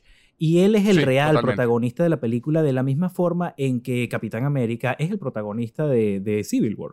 O sea, lo ves, War, lo ves desde su punto de vista. Obviamente es de las primeras películas que te trae una, una cantidad enorme de, de otros Avengers y Iron Man es importante, pero, pero es una película sobre Capitán América, así como esta es una película sobre Doctor Strange, en, do- en donde Doctor Strange eh, aprende o su objetivo es, es conocerse a sí mismo, es verse a sí mismo, eh, incluso Como lo ven los como- demás y también. no solo como lo ven los demás, sino a través de distintas realidades, a través de distintas posibilidades, ver, ver que esa, esa frase, y eso, y eso es una de las cosas que sí me gustaron de, de la película, eh, que es eh, un poco rescatando lo que, se, lo que se estableció un poco en la primera de, de Doctor Strange, que es todo el aspecto emocional, y el aspecto emocional con. Christine.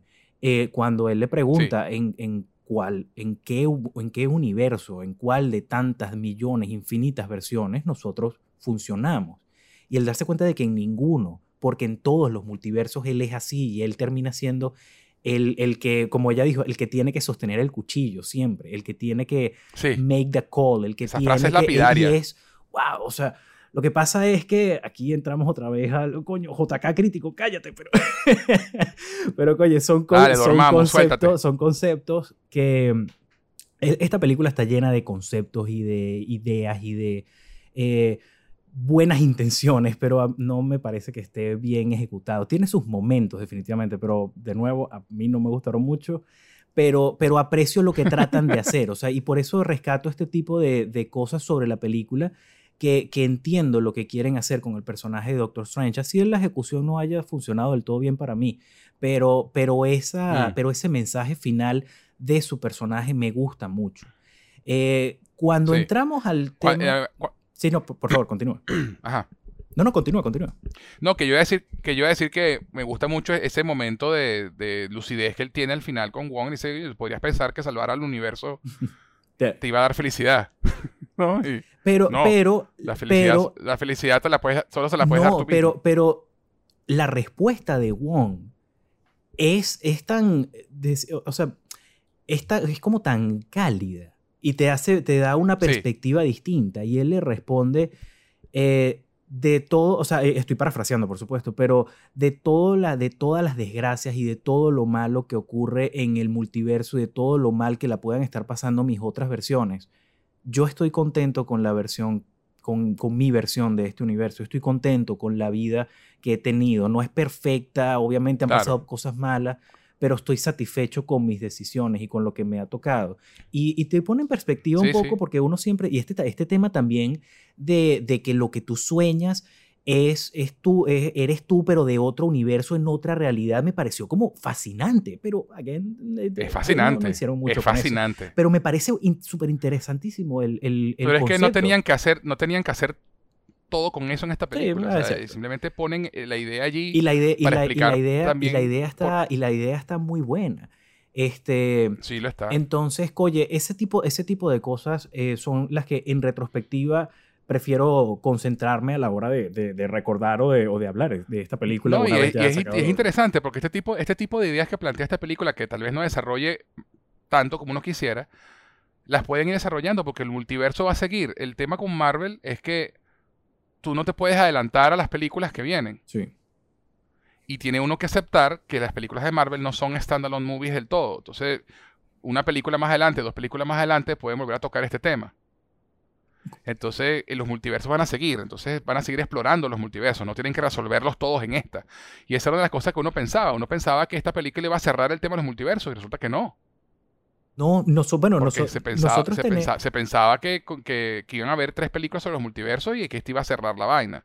Sí, yo, Y no. nosotros pensamos por bastante tiempo que, que sí, que en efecto iba a ser un tema, incluso lo comentamos en el, en el último podcast, Sí, sí. que, que Spider-Man iba a dar pie a esto. Y, y al- y creo que al poco tiempo de, ni siquiera fue a- a- al ver esta película, sino a, lo- a los, pocos, No, fue a los antes. pocos días de, de después de grabar el podcast creo que nos dimos cuenta como que ya, pero eso no tiene sentido porque Doctor Strange no se acuerda de Spider-Man. Entonces como que eso, o sea, no, Exacto. es- va a ser otra Y cosa. además, no, no, se, no se acuerda, no se acuerda de Peter Eh, de Parker. Peter- de- establecieron. exacto, de Peter Parker, Pero de. Spider-Man sí se acuerda. sí. De Spider-Man sí se acuerda. Este, Entonces, este, pero es interesante, de verdad es interesante. Además que todo el tema de, de las decisiones, y estoy contento con mi versión de que estoy viviendo yo, viene también conectado con lo de Wanda, porque uno se lo dice a ella en un momento. O sea, tú no puedes tener algún tipo de consuelo sabiendo que tus hijos en otro universo están felices y vivos. sí. Y es lo que ella se, se dice a sí Ella misma, no- o sea, que ah, no, no te preocupes que serán amados. Pues, o sea, tipo, tú, tú, lo- tú lo- los amas y los quieres, pero no es que no, no es que están no es que están solos, pues. Lo cual también te lleva a preguntarte por qué estaba tan afincada con esa gente. Pues, tipo, si hay millones de multiversos, coño, busca uno donde sean huérfanos, no sé, o deja a esa pues, mujer en paz. pues, me- Pobrecita, ¿vale?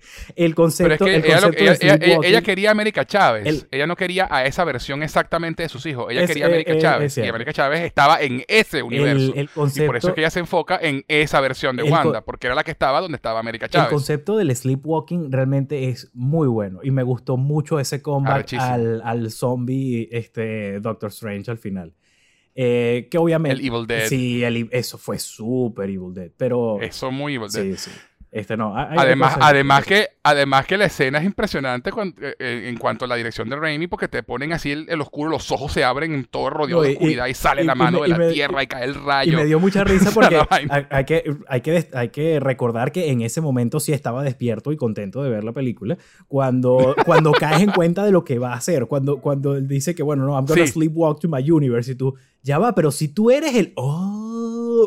Y antes de que lo ¿Te acuerdas que hay un Doctor Sí, Strange sí, sí. enterrado allá? Eso es lo que llaman, eh, eso es lo que llaman el cadáver de Chekhov. Para los que no lo saben, hay un concepto en escritura, en guion, en guion, que se llama la pistola de Chekhov, que establece que si tú muestras una pistola en el primer acto de una obra o una historia, tiene que dispararse a juro en el tercero. Correcto, tienes que darle Y es propósito. una de las cosas que tiene que dispararse. O sea, si la muestras al principio, tiene que usarse al final. ¿Por qué se trae el cadáver de ese Doctor Strange y lo entierran allí? Porque lo van a Porque utilizar lo luego. Na- nada es al azar. Un buen director no deja nada al azar. Sí. Eso, eso Si fue. no hubieran utilizado ese cadáver, hubiera sido totalmente inútil esa Sí, escena. sí, eso fue, eso fue súper clever. Sí, sí. Entonces, eso, entonces bueno, el- el- por eso el juego de palabras el, el cadáver de Checo. Este, pero, pero ciertamente eso es una de las mejores cosas. Y el tercer acto quiero hablar después, porque me quiero enfocar ahorita en otra parte que voy a obligar a JK a votar más bilis, pero yo quiero hablar de los Illuminati. Porque yo quiero, yo quiero saber por qué te molestaron tanto los Illuminati. No, la, la- para ver, la, la verdad, la verdad lo- los, los- el tema de los Illuminati no es en sí, porque I- I'm Ujú. gonna be completely honest with you. I don't give a shit about los Illuminati. O sea, ni en los cómics, ni, ni en ninguna parte. Este, Está bien. entonces, ojo, y no por mal, simplemente no, no me interesa. Este, Sí, sí, está bien. entonces no es que... El tema, el tema con, con- es con la aparición de los Illuminati. Es que como la película hasta ese punto realmente no me estaba gustando. Estaba, estaba al, al principio, como te dije, o sea, fast pacing, ok, vamos a ver a dónde va esto. El ataque al templo, la verdad es que no me pareció la gran cosa. Y, la- la- como dije, la, la- Excepto, exceptuando, exceptuando la escena de los espejos. Exacto, exceptuando la escena de los reflejos que me pareció, que me pareció bastante, bastante buena. Pero una vez que llegan al otro universo, siento como que la película simplemente se detiene a hablar y no tengo nada en contra de que hablen. O sea, una de mis, mis películas favoritas suelen ser donde no pasa nada sino hablar. Pero es que no me interesaba lo que estaban diciendo. y estaban, como ya habl- conversamos, hablando de un montón de cosas ya demasiado... Que, a- Ya, que a ti no te que a llamaba mí la no me atención. llamaba la atención, no me interesaba y sentía que estaba como Claro, perdiendo claro. tiempo de una película que sabía el, el runtime. Porque si me dice esta película es tres horas, bueno, ok, pero, pero sabiendo que propiamente este era el, el segundo acto, este, sentía que lo que estaba era realmente perdiendo tiempo en algo no muy, en algo nada interesante. Este, cuando Bueno, yo- aparecen los Illuminati, realmente lo que hizo fue como, como o sea, it, it, it- didn't sit well with me porque sentí que era como el chip pop, como yo sé que la historia es burda de mala, pero mira, aquí está Xavier, es como, fuck you. Entonces, e- eso, Bueno, eso me, me- estoy- me- yo- me yo cayó ahí donde yo no estoy de acuerdo, Aparte, pero yo, termina tu punto. eh, no, no, o sea, te estoy contando es mi experiencia, independientemente de, de, Por eso, por eso. de, Eh, o sea, cuando digo que los Illuminati no sirvieron un coño, o sea, obviamente no, no, estoy... eh, o sea, no es literal. Cumple su pequeña función en la, en la película y move on y chévere, no tengo nada contra eso. Pero es, es que al momento de la película realmente me, me sentí aburrido. El segundo acto me pareció, me pareció terriblemente tedioso. Entonces cuando salen, este, me, me- me cayó bastante mal.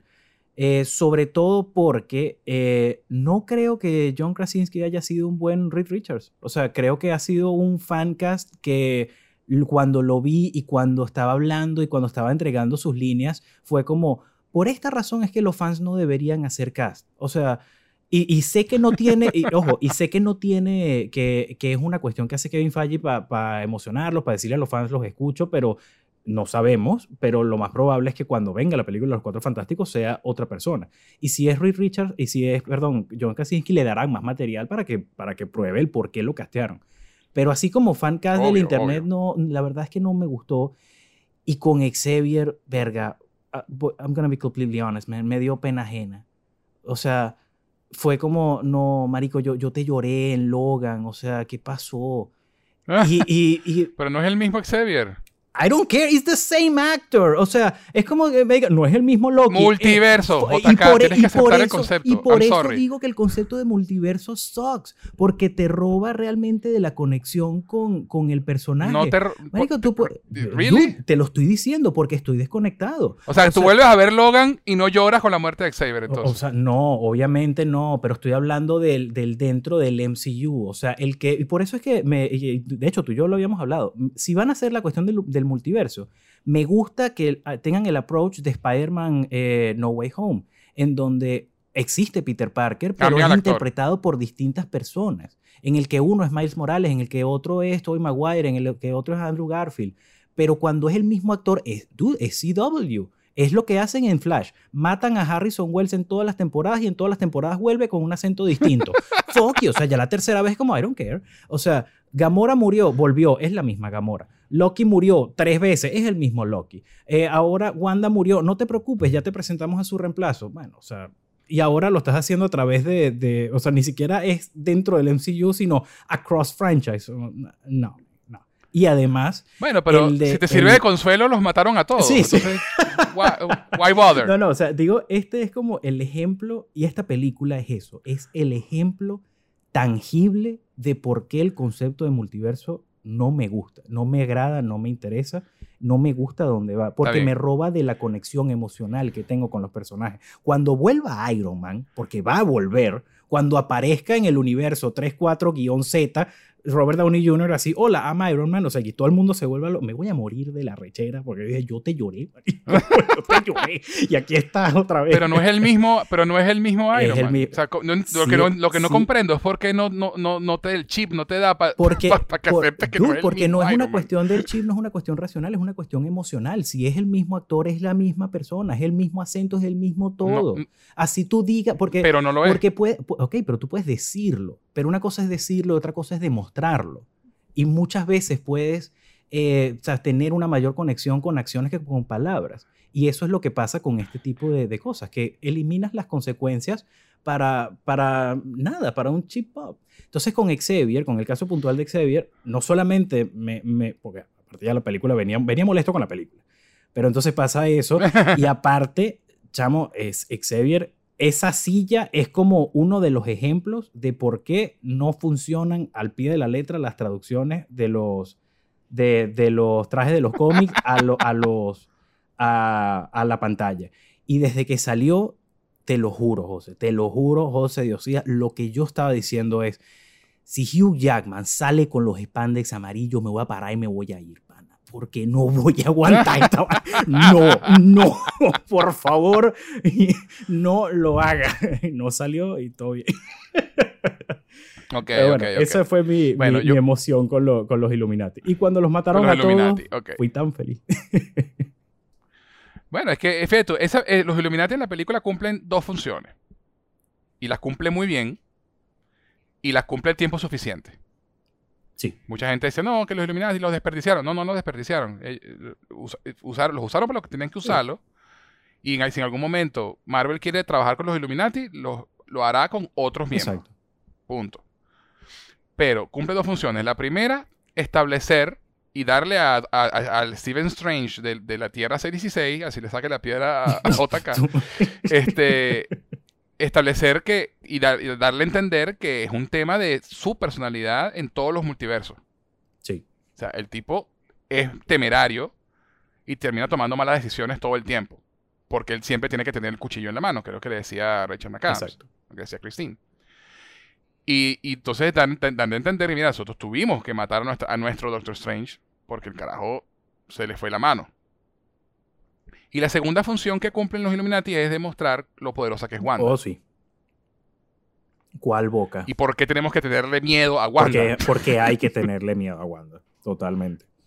Este. O sea, y entonces esas dos funciones las cumple a las mil maravillas. Sí, sí la, la verdad es que los Illuminati eh, en esta película, eh, que, eh, para ver, obviamente y hasta cierto punto justificadamente, hay personas decepcionadas con la película por toda la especulación y también que el marketing claro. dio a entender quizás una, una mayor participación, por así decirlo, porque honesta, Sí. honestamente eh, Xavier eh, tiene un, igual que todos los Illuminati, tienen un cambio extendido.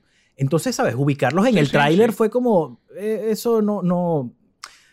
eh, Bueno, en la guerra, en el amor, Sí. todo se vale y para pruebas el box office Sí. que está teniendo y fue después de ese tráiler, así que dale, mi respeto. Pero A pesar de que, a pesar de que Kevin Feige está botando piedra por el está tema, botando ¿no? piedra, pana. Nunca lo había visto, eh, digamos, Tan eh, molesto. sí, o sea, porque él jamás, o sea, los trapitos sucios se lavan en la casa, jamás de, de o sea, Exacto. de la puerta del estudio para afuera digno, pana, creo que primera vez en 10 años que veo Ni siquiera en la era, así. ni siquiera en la era de Ike Perlmutter, ese carajo hablaba momento. paja de Sí, nadie. Sí, sí. este, no, O sea, no. y que el, que el tipo dijera hasta estoy molesto por lo que el marketing hizo con la película pero- y lo pero- dijera con la sonrisita y su gorrita y sin, sin alzar la pero, voz. pero también, ojo, como que, porque, el porque- tipo está eh, recho. claro, porque, porque si, eh, si te pones a ver, eh, oye, la película no tuvo muchas más sorpresas, que es como una carta importante que está jugando Marvel ahorita, eh, con- después de la era post-Endgame, Ujú. me refiero, para pruebas este, Spider-Man No Way Sí. Home y esta. Y mis sospechas es que, y no tengo absolutamente nada para probar esto, es mera especulación. Ok. Yo creo que todo el despliegue de cambios que todos, te- que, que José, tú y yo discutimos antes, oye, no quiero que Doctor Strange se convierta Sí. en esto. Creo que en algún punto sí hubo al menos una intención, pero sospecho que decidieron quizás no quemarse todas esas balas en esta película, sino, mira, Sí. suelta Sí. un Daredevil de Ben Affleck eh, por ahí, suelta un... A Tom sé, Cruise como Iron un Tom. Cruise por allá en el 2024. ¿Sabes? Algo que pudiese Sí. no, de nuevo, no quemarse todas las cosas, lo cual es una decisión brillante. Por eso, por eso, por eso Kevin Feige le, le pagan la, plata que le pagan. Pero este, Exacto. esta película se siente un poco eh, de las de dimensiones mucho inferiores a lo que se especulaba, que de nuevo, la especulación es culpa de los fans y de más nadie. Pero quizás también de lo que el mismo marketing te daba a entender. Eso creo que puede ser justo. Sí, sí.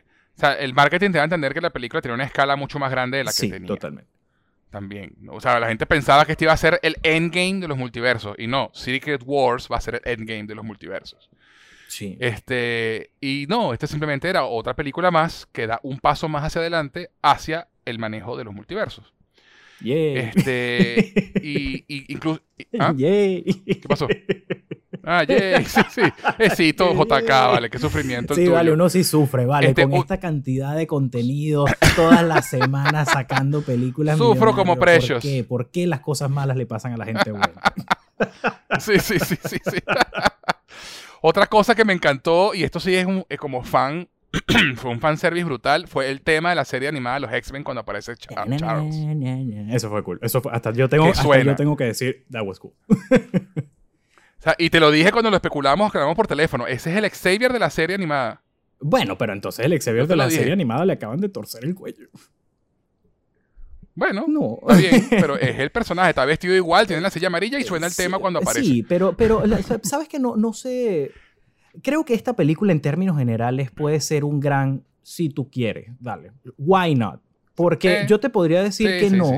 porque yo te podría decir entonces la Peggy Carter que vimos es la de es la de What If, pero puede que no lo sea.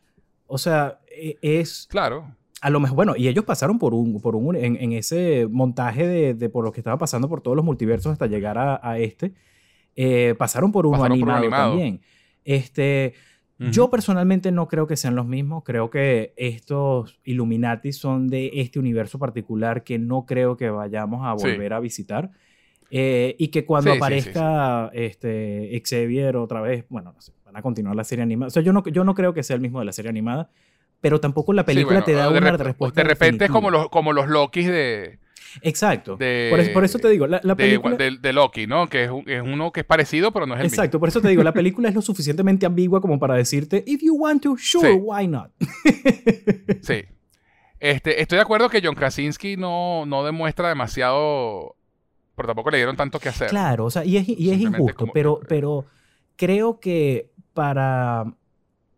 Simplemente creo que para toda la especulación y todo el fancast que había detrás de este, ¿sabes? De este fancast, valga la redundancia, este, Sí, sí, sí, sí. eh, creo que fue. Es que sí, creo que fue poco. O sea, creo que no vivió a, los, a las expectativas de la gente, pero por otro lado, eh, si ese no es el plan de, de Kevin Feige, el simple hecho de que lo haya puesto para una escena un momentito y ya, Claro. cool, ¿sabes? Es darle un gusto a los fans. Exactamente, sí, pues lo- los, fans, los fans tienden a ser eh, bastante ingratos. Y, y a lo mejor no el particular, pero, pero Sí. la masa. O sea, cuando me, ves en los comentarios de internet, Sí. es como que, ok, obviamente a mí, me- a mí me dan risa muchos memes que hacen, pero, pero creo que en general suelen enfocarse en las cosas incorrectas. pues. Pero bueno, ¿qué se le va a hacer? Sí, estoy de acuerdo. Yo sí, a los Illuminati.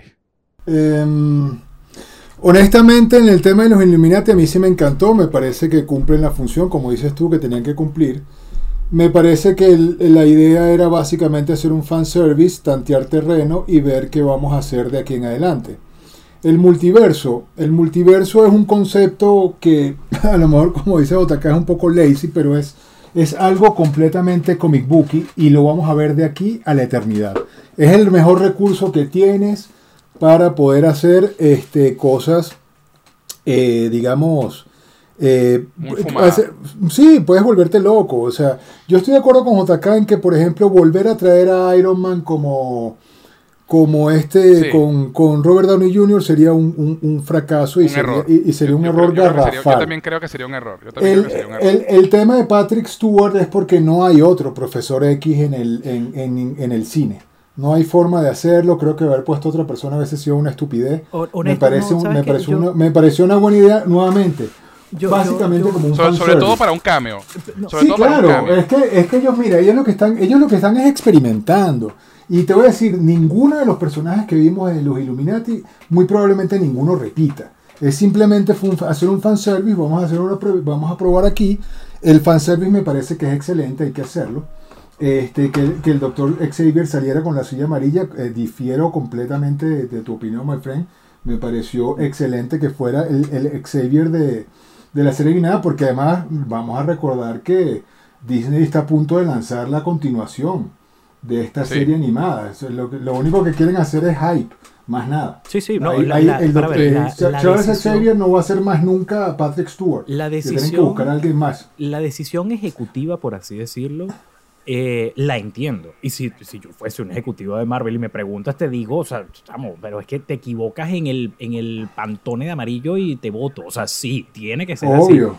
Pero a gustos Sí, sí, personales no, sí, no me gustan. O sea, eh, eh, creo que creo que Patrick Pero, Stewart, John bueno. Krasinski y, y adelantándonos un poco, pero Charlize Theron, creo que los pones a los tres y siento que están es yendo al Comic Con de aquí de Argentina. O sea, ni siquiera de San Diego, al de acá Sí, de Argentina. no. Tipo, marico, no. No, no, no, O sea, pero, que- pero espera, o sea, que, pero es que vuelvo, vuelvo y repito mi punto.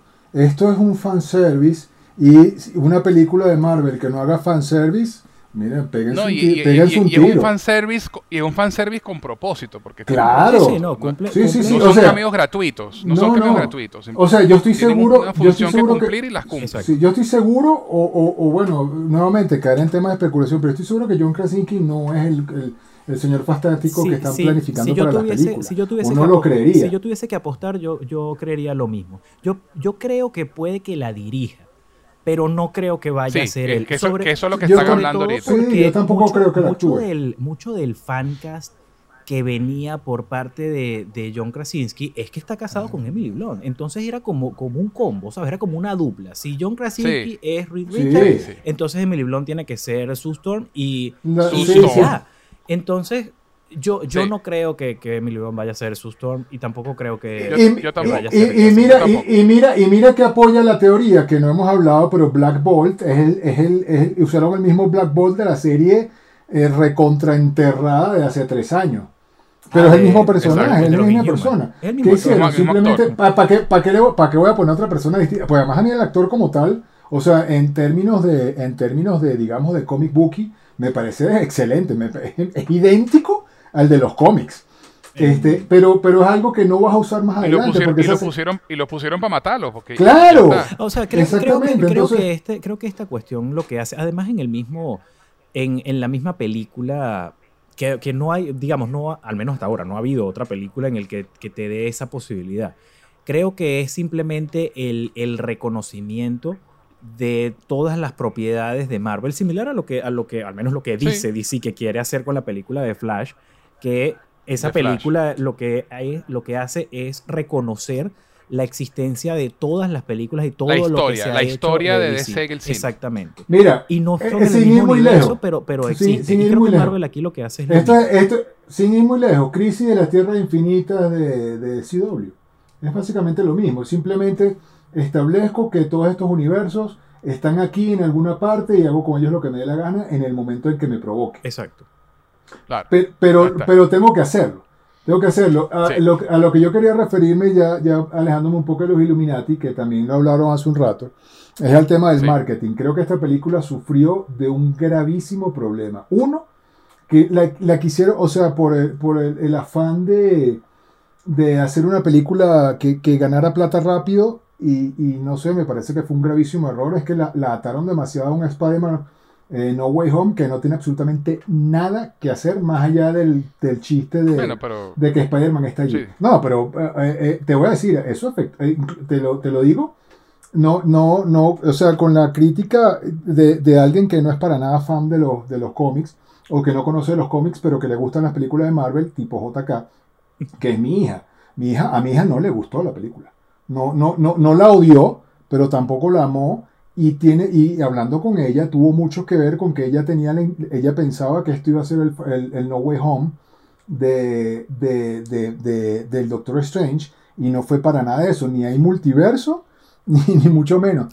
Y eso creo que sí daña un poco la película, ¿sabes? Me parece que eso sí. Sí, lo que, es, lo, mí- que, lo que decíamos, pues, que, que ¿Eh? realmente el, el título de multiverso de la locura, no, no hay mucho No multiverso, es el, pero sí hay mucha no es locura. el, no es el Claro, apropiado. pero, No es el apropiado. Pero más allá, no, pero, o sea, obviamente el multiverso tiene sentido porque es el poder de América Chávez, de moverse entre los mul- Claro, multiversos. claro. Y esto hay que establecerlo. Pero de allí a cómo lo mercadearon, sí difieron Sí, muchísimo. Lo, mercadearon como, como dije hace rato, como algo mucho más grande en escala de lo No, que de hecho, eh, nuevamente, otra vez, otra vez algo que afecta mucho y que definitivamente lo- la fanaticada es demasiado intensa en ese punto.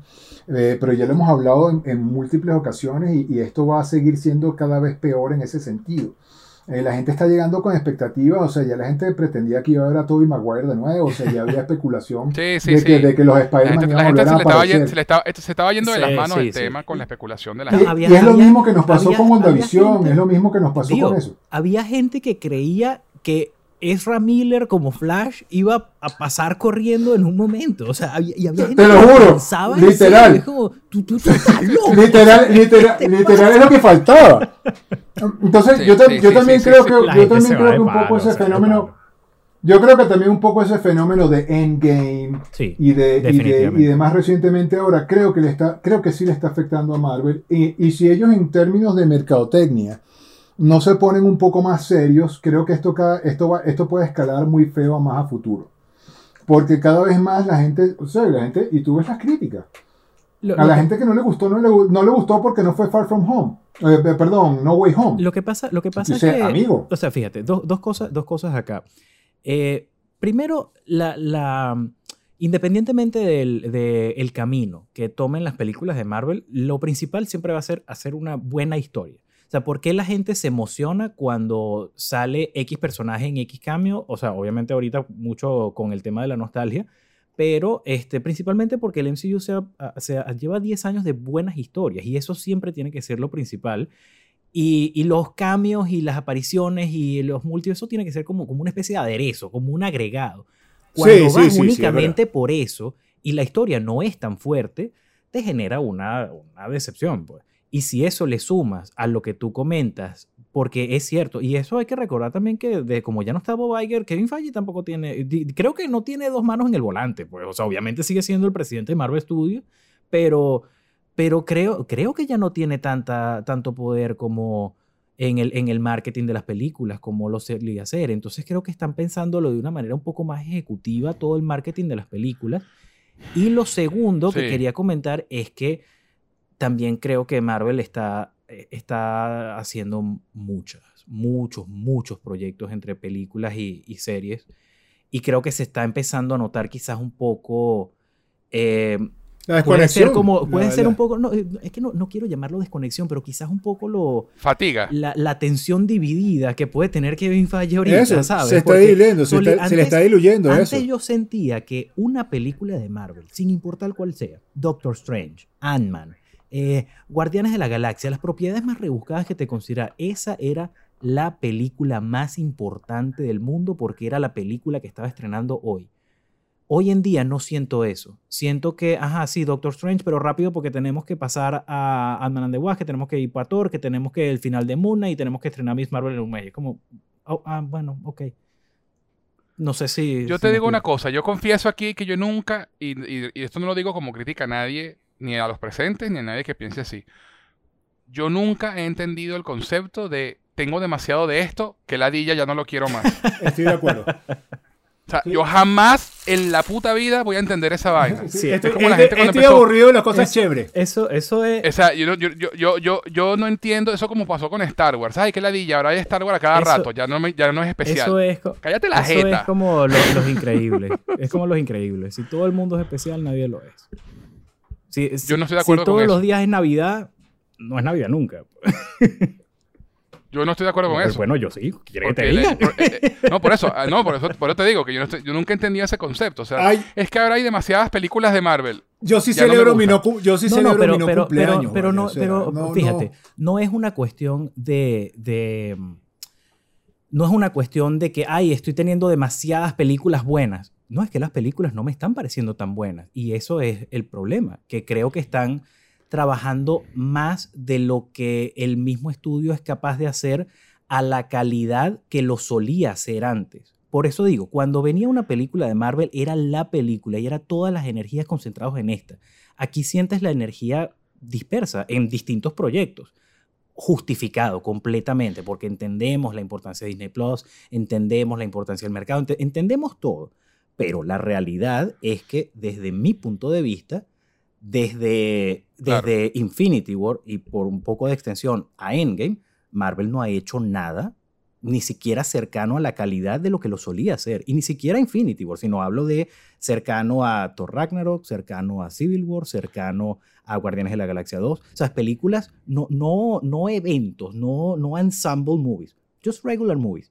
Y de las últimas cinco películas, ninguna se ha bueno, particular, particularmente a mí Shang-Chi me parece que sí llega a ese nivel.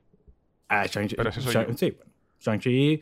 Shang-Chi, bueno, bueno yo te, yo te dije, la, la, la, volví a ver aquí en la casa y, y es como, bueno, tú sabes, tú conoces mi historia de, de, dolor la primera vez que vi Shang-Chi, la segunda vez sí me gustó mucho y cuando la vi aquí en la casa fue como, ah, this is a really fun movie.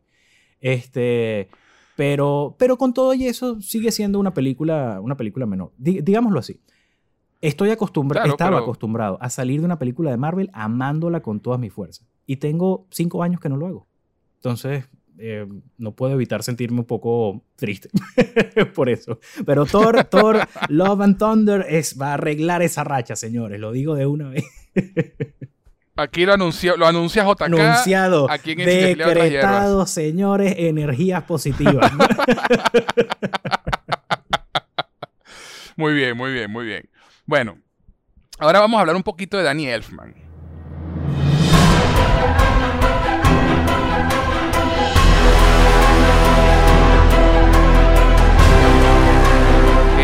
La música de esta película me encantó. Me encantó. Me parece que está súper bien utilizada. La peli- la- Eh, no tiene un tema, un leitmotiv, ¿no? Que, que tú puedas seguir, este es el tema de- del multiverso. No, este es el tema, no. No, no. La música realmente simplemente está allí para ambientar las escenas. Sí. Pero qué bien las ambienta. Sí. sí, sí. eh, Danny Elfman, Danny Elfman ha colaborado mucho con Sam Raimi casi toda su carrera. Este. Y, y de verdad que hace un muy buen trabajo, incluso incl- implementando el, el tema de Michael Giacchino de Doctor Strange en el soundtrack. Pero los temas corales y, y los temas de, de- de los toques de horror, estilo Tim Burton, que tenía Danny Elfman en la película, me parece que son brillantes. Sí. Brillantes. Es un soundtrack maravilloso que va muy bien con la película.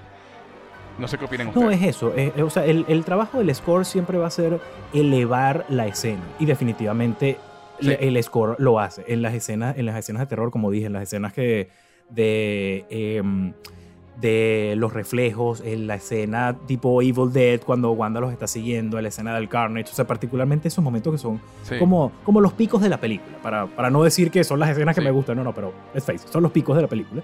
Definitivamente, Sí. este, el, el score la, la eleva mucho. Sí es cierto lo que dices que no tiene un score en particular. A mí particularmente el score de la primera Doctor Strange me encanta, me parece de los mejores de- del MCU. Pero, pero definitivamente... Michael es que Michael Giacchino es muy bueno. sí, ese final... tan, tan. No, es muy bueno. La, la vi- la vi- El, es eh, el tema de Doctor Strange, que de hecho lo usan aquí, lo utilizan el- ese tema un poco aquí en esta Sí, película. es que la, la- la Sí, tengo fresca que la vi hace poco, bueno, el fin de semana antes de, antes de ir a... Antes de, Sí. de- de ver esta, que me encanta esa película de Doctor Strange. Sí. Sí, no, excelente. Este, pero sí, excelente, el, el score de Danny Elfman realmente impecable. Tú decías que te sí, no, no, igual, excelente. Además, muy acorde. Claro, el, el- el que hayan trabajado tanto juntos, pues obviamente Se se, nota, se- se nota en esta película. Y, y yo no, no creería que con el tono y el. Y, el- y todo, y todo el, el tema a donde va la película en términos visuales, este, indudablemente el match es, el match es perfecto con, Sí. con la música. El, el- el Sí. score es increíble, de verdad que sí. Sí. Ok, entonces ahora la acción en general, las escenas de acción. Eh, no hemos hablado de la escena del pulpo.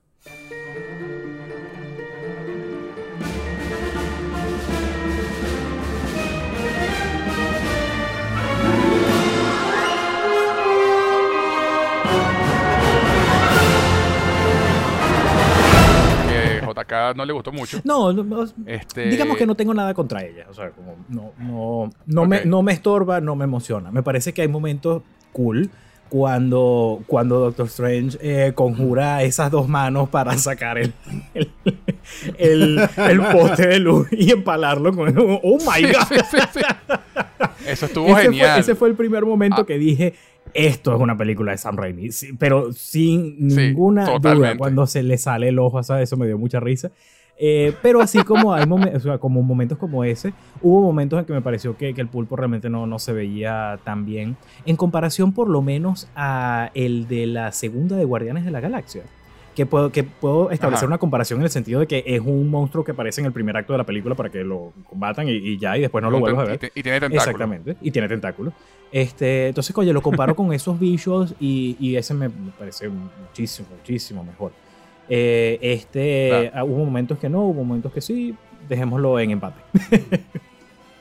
Ok, ok. No, y la- la- la- las escenas de acción en general de la película estuvieron muy bien. Eh, la escena del ataque en Camartage pudo haber sido un poco mejor, pero tampoco me molesta tanto porque realmente ahí lo que importante era Wanda y, y lo que estaba haciendo. Lo que pasa es que Eh, de hecho, me gusta mucho esa frase donde ella le dice esa, cuando ella trata de negociar con Doctor Strange, le dice esa, compadre, entiende que hasta ahora me estoy conteniendo. lo que pasa es que creo que Este, y yo he mandado a perseguir, he mandado a perseguir a esta niña con demonios porque estoy siendo razonable. eso es siendo racional, exacto. Lo que pasa es que creo O sea, es que como que Para ver, creo que eh, con respecto a las escenas de acción, eh, Sam Ra- y esto fue creo que una decisión eh, a- de- más del estilo de, de Sam Raimi. No es una crítica de que, Sí. ay, que hicieron algo mal, no, fue una decisión editorial, por así decirlo. Creo que se enfocaron Sí. mucho más en el, en el terror que en la acción. Entonces, Sí. por ejemplo, cuando Sí, sí, sí. con esa escena de cuando ataca el, el templo, a mí la verdad el ataque no, no me gustó mucho, pero, pero porque me pareció en, en- en- en- para ver, en una escala de, de- de acción, del uso de los poderes de manera creativa, me parece que por lo menos en, en Infinity War, en Endgame, eh, tanto Doctor Strange como Wanda utilizan sus poderes de una forma un poco más eficiente en el campo de batalla. Pero...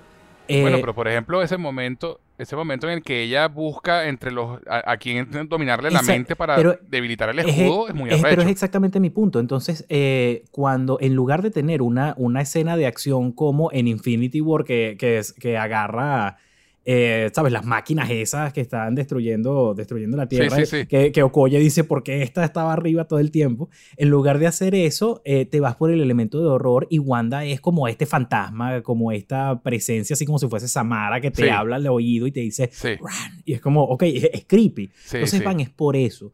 Lo mismo ocurre Sí, con, sí, sí. eh, digamos, con, con la escena de los reflejos y lo mismo ocurre cuando pelea con los Illuminati, que vas más por el, por el, por lo shocking, El exacto, el en lugar de la acción en sí.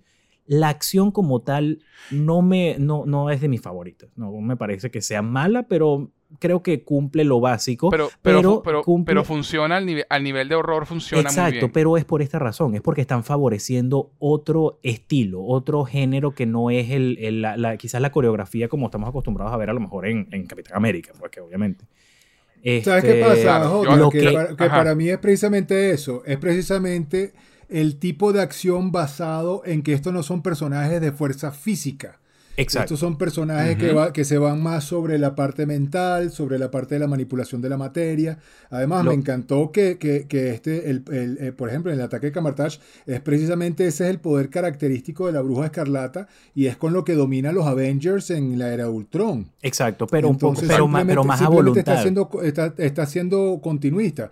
Eh, yo no veo a Wanda cayéndose a golpes con. ah, tirándole arañazos al Doctor Strange. No, y el pero- Doctor pero- Strange dándole bofetones. No, Esto pero lo- O esto lo- es peleando como Black Widow. Exacto, no, pero lo digo literal, porque, eh, lo digo eh, porque, lo, porque lo ha hecho. O sea, lo, en, bueno, obviamente no tirándole arañazos, pero, pero ha utilizado sus poderes para, para pelear este, contra. Claro, pero, pero en física, colabo- en pero en colaboración Eso. con otros Avengers. Sí, y aquí estaba ya Sí, sola. es verdad.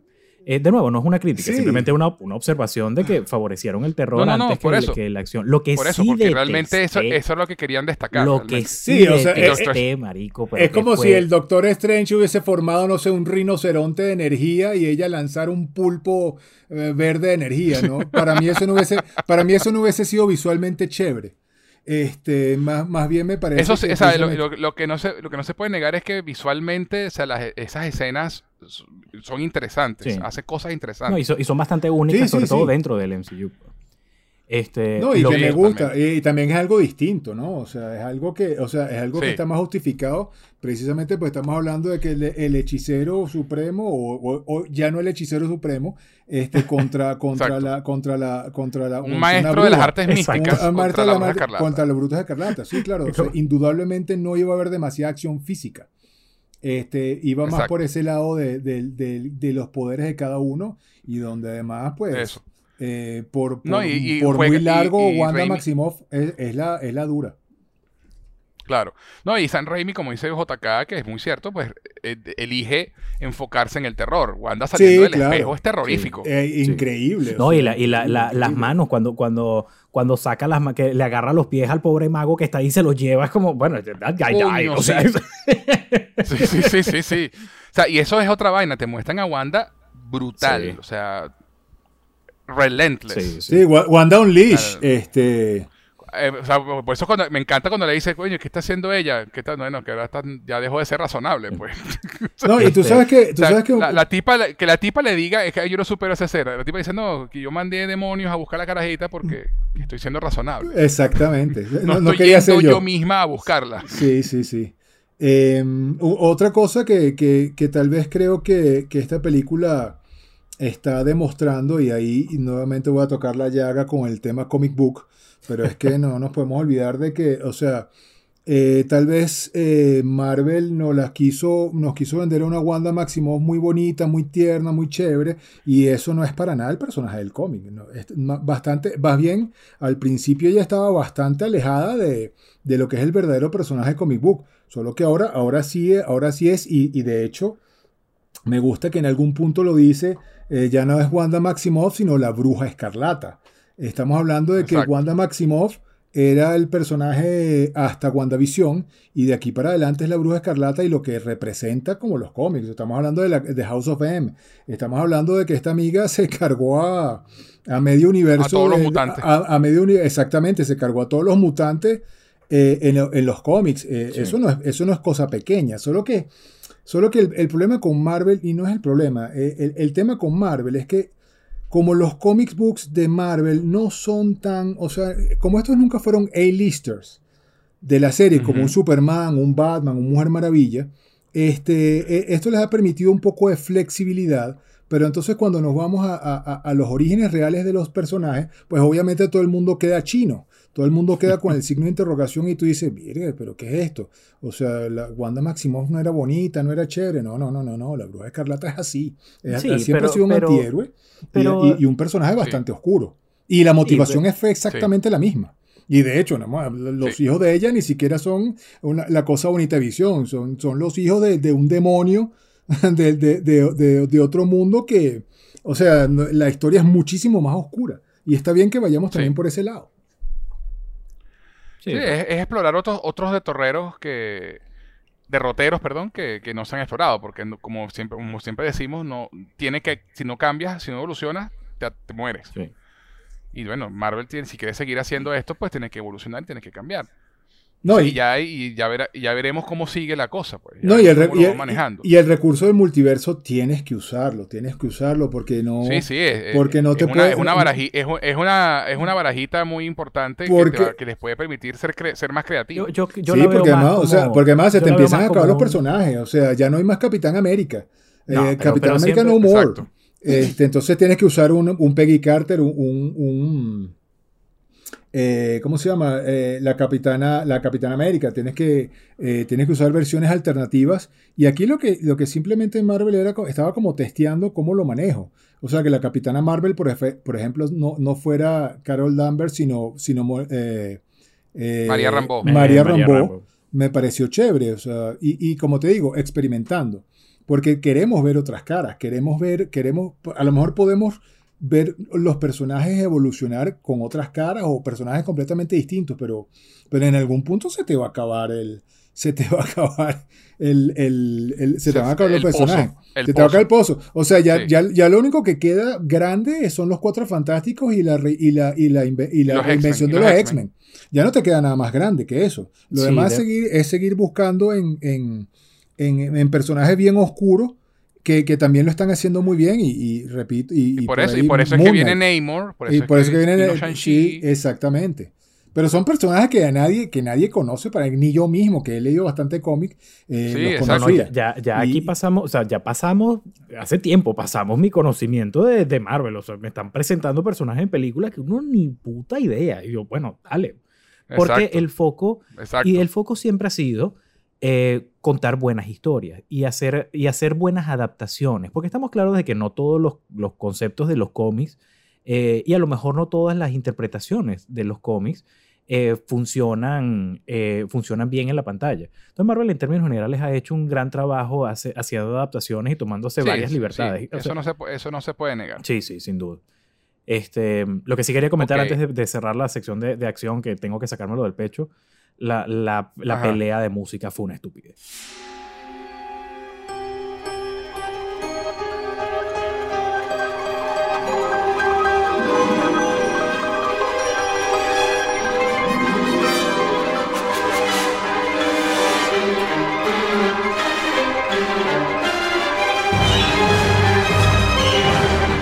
Eso fue horrible, eso fue terrible, eso fue, eso fue horroroso, eso fue casi, Perdón, casi Wolverine con los expandes amarillos. Pero qué horror, qué espanto. Lo siento, pero eso, eso fue, está bien, eso fue, está bien, está bien, está bien, está bien, está bien. Para mí.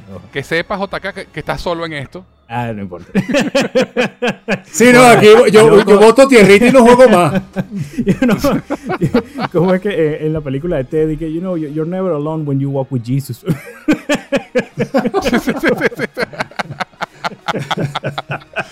A mí me pareció súper interesante y creativa la pelea con las notas musicales. Me pareció espectacular, de hecho. Ah, no, no, Como chamo, tú, tú, Pero bueno. tú derrotaste a Thanos. ¿Qué pasó? Él no derrotó a Thanos. En, ese, en, ese, en esa En, en esa vaina, sí. En ese. ¿Cómo se dice? En ese. En ese No, universo, en en ese ese universo, universo, sí. en ese universo. No, en ese universo no, porque ese universo donde, donde esa pelea es un universo que se está disolviendo en sí mismo. ah, bueno, entonces en el otro universo. En un universo. los Illuminati son los que derrotan a Thanos y lo derrotan utilizando el libro bueno. en el, en El al- Vishanti. en algún- en algún- usando el Vishanti. El Vishanti, el libro de Vishanti. Y ellos derrotan a Thanos porque logran obtener- obtener el libro de Vishanti que les da el, el poder necesario para derrotar a tu enemigo. Lazy. McGuffin total. Pero así es que lo derrotan. No es que lo derrotan porque son más arrechos que los Avengers. Mm, yeah, that's lazy writing. Este, pero bueno. A mí, a mí me pareció súper creativa la escena y, y su- interesante, pues son maestros de las artes místicas, ¿sabes? Son, o sea, a mí me parece que ese, ese es el punto donde hay que ser creativo. Obviamente, sí entiendo y acepto que es un poco out there el concepto, pero, pero a mí particularmente, visualmente incluso, me encantó el, el enmudecimiento del- de, todo el sonido y, el y- y la vaina. A mí me pareció rechísimo Tengo, como lo tengo que, presentaron. tengo que darle, De tengo que que, sí. darle el crédito de que, para empezar, eh, el score acompañó muy bien esa, esa escena. De hecho, me atrevería a decir que Sí. primero hicieron el score y en base a eso hicieron, grabaron la escena. Este, Probablemente. Y, y en segundo lugar, fue una decisión ballsy que, con la que no te vas a quedar. O sea, creo que muy conscientemente dijeron esto o lo vas a amar o lo vas a odiar, Sí. no hay términos medios y, y Sí, dale, y lo- totalmente, y lo totalmente. Así no me guste, pero lo respeto. Lo cual creo que es importante en este tipo de, de, de evaluaciones de estas películas. ¿Cómo no? No, bueno, y, y entra, y hablando ya que estamos hablando de esta escena, hablemos de lo que es la locura del tercer acto. Porque, porque el tercer acto es donde realmente vemos la locura en la película. Sí. Donde San Raimi termina de soltar las riendas, de agarrar, digo, de agarrar las riendas de, de la película en cuanto al horror, empezando por la muerte de, de esa, de, esa, de ese variante de Strange, ¿no? Que queda empalado en las rejas. Coño, Sí, sí, sí, sí. Eh, eh, no, en un momento no me acordaba de lo que estabas diciendo, que cuál variante este, ¿verdad que lo lanzaron del techo y lo empalaron en la reja frente a Rachel McAdams? Qué horror. O sea, cuando tú... Sí, sí, y, y sí. aparte, tú sabes Justo, que... ah, la, la- la pelea musical termina así, que él, to- que él te- él está perdiendo y él toca el arpa, y la notica del arpa es la que revienta la vaina y lo empuja por la ventana para abajo. Pero bueno, sí. sí. Eh, Pero la vaina de, de Strange, primero lo que habíamos hablado temprano, de Strange poseyendo su propio cuerpo zombificado Sí. para, para poder caminar, hacer el sleepwalk, y que los- las almas de los condenados los iban a perseguir porque eso estaba prohibido, Sí. ¿no? Poseer el cuerpo de los muertos. Y ese momento en el que, en que Cristina dice, tú eres un maestro de las artes místicas, contrólalos, enfréntate a esos bichos y domínalos. Sí.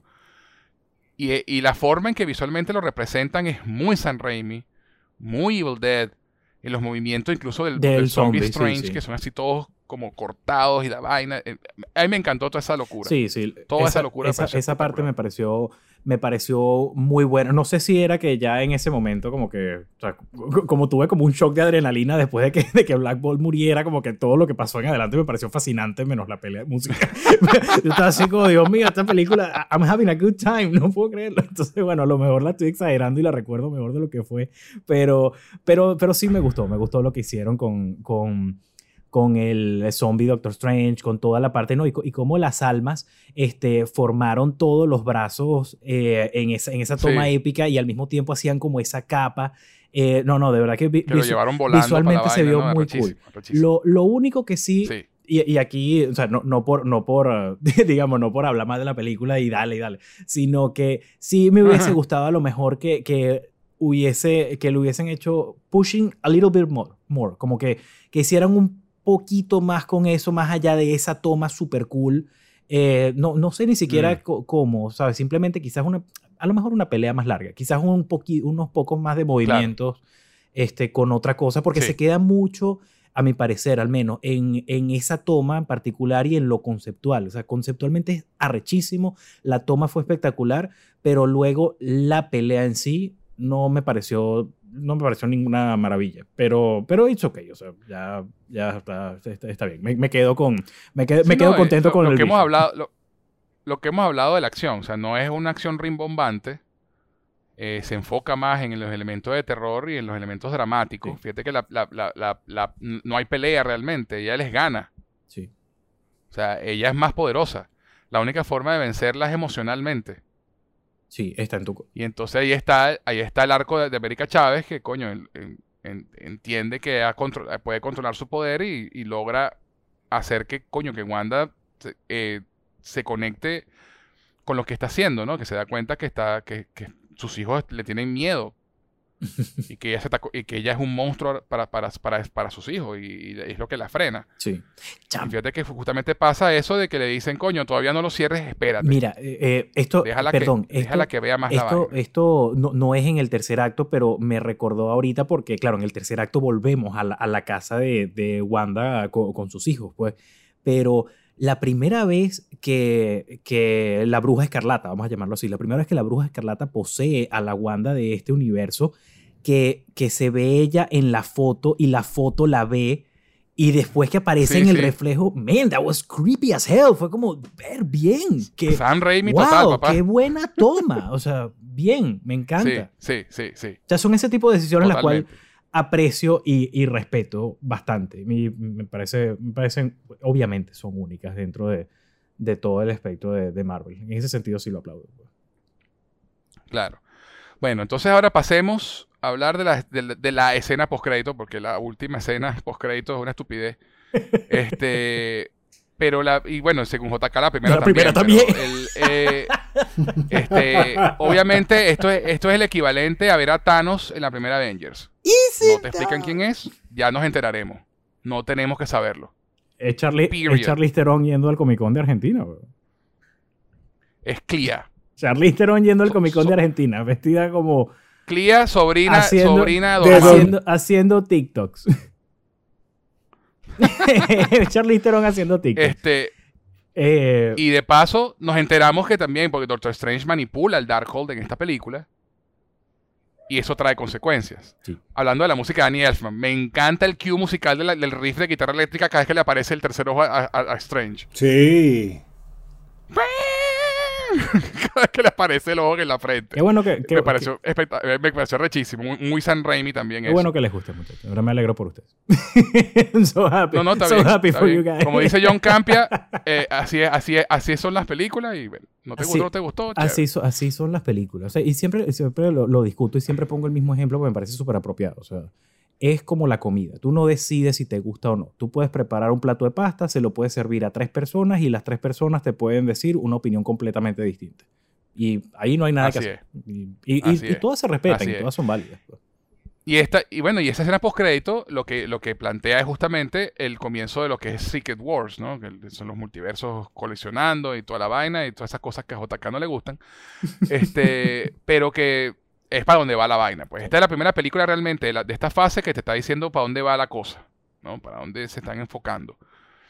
Este, y es interesante que, bueno, que este personaje sea sobrina de Dormammu y que venga de la dimensión oscura. Y de hecho, ella, ella eh, eh, por lo que medio investigué en los cómics, también llegó a ser eh, pareja de Strange en algún momento. Ah, fíjate eso. O sea, ahí, ahí están, ahí están presentando, como, como hemos hablado, personajes nuevos que no conocemos, que ya llegaremos a conocer. Sí. Es- por eso es que pongo el ejemplo de Thanos. Todo el mundo al final, ¿quién es ese? ¿Quién es ese? ¿Quién es ese? Bueno, la que hizo la gente investigar. Sí. La gente, ay, ¿quién es ese tipo que pasa al final de Avengers? Ah, Thanos, coño, qué de pingue, ¿quién es Thanos? Pero la película no te lo explica, Sí, es verdad. porque todavía no ya es el momento de que lo sepas. Entonces, eh, esas son las cosas que a veces uno quiere como pensar tres películas adelante y mira, no puedes, pues. bueno, puedes, pero no, no es lo más sano. Sí, porque... porque Hay, que quedarse, hay que quedarse con lo que te dice la película. Claro, lo que pasa es que aquí también, o sea... Y, la- y- y entender que esto es una serie de televisión gigante donde faltan más episodios. No, y que la- las escenas postcréditos también, eh, como tú dices, te, da- te, te dan como te dan como un primer vistazo hacia dónde va, un hacia vistazo, qué dirección vistazo. van a ir y ni siquiera ni siquiera te dicen en términos generales, puede ser la siguiente película, puede ser el next big bad guy, pero es como algo adicional que, que Ujú. las, per- o sea, las personas lo van, a, lo van a asumir dependiendo de su conocimiento o no. O sea, si es alguien, si es alguien nuevo. O sea, por ejemplo, en Shang-Chi, cuando en la escena post-crédito sale Brie Larson y sale eh, la gente, se- Mark la gente se volvió loca. Como que, wow, wow, qué bien, que Claro. están. Bueno, pues tenemos tiempo sin verlos, dale, buenísimo. Pero, ¿sabes? Son personajes que ya conoces, que ya los estableciste y que te emociona verlos de nuevo Claro. Si es un personaje eh, que no conoces, si es un personaje, mejor dicho, que conoces, obviamente te vas a emocionar por lo que puede hacer esta persona, este, este personaje, Claro, mejor dicho. claro.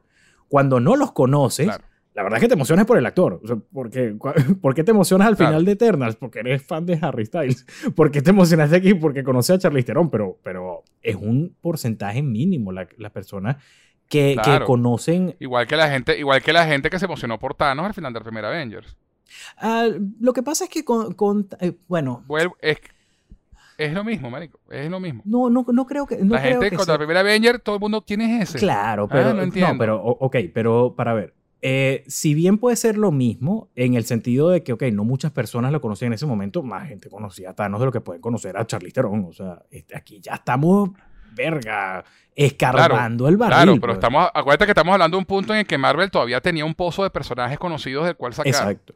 Ahora están, está- están yendo a un sitio, a sitios A más sitios más- oscuritos de- exacto, del lore, del exacto, lore de los cómics. Sí, y de, y de, Este, y de, y y de lo- la dimensión literal. Exacto, y fíjate que cuando abren, cuando ella abre el portal para se ve que es la dimensión oscura como se vio Eso- en la primera Doctor Eso fue lo que sí, yo le dije a Nari que Exactamente. ahí no es donde vive Dormammu. Y, y, y Narvi que dormamos otra vez. dormamos, venimos a negociar otra vez.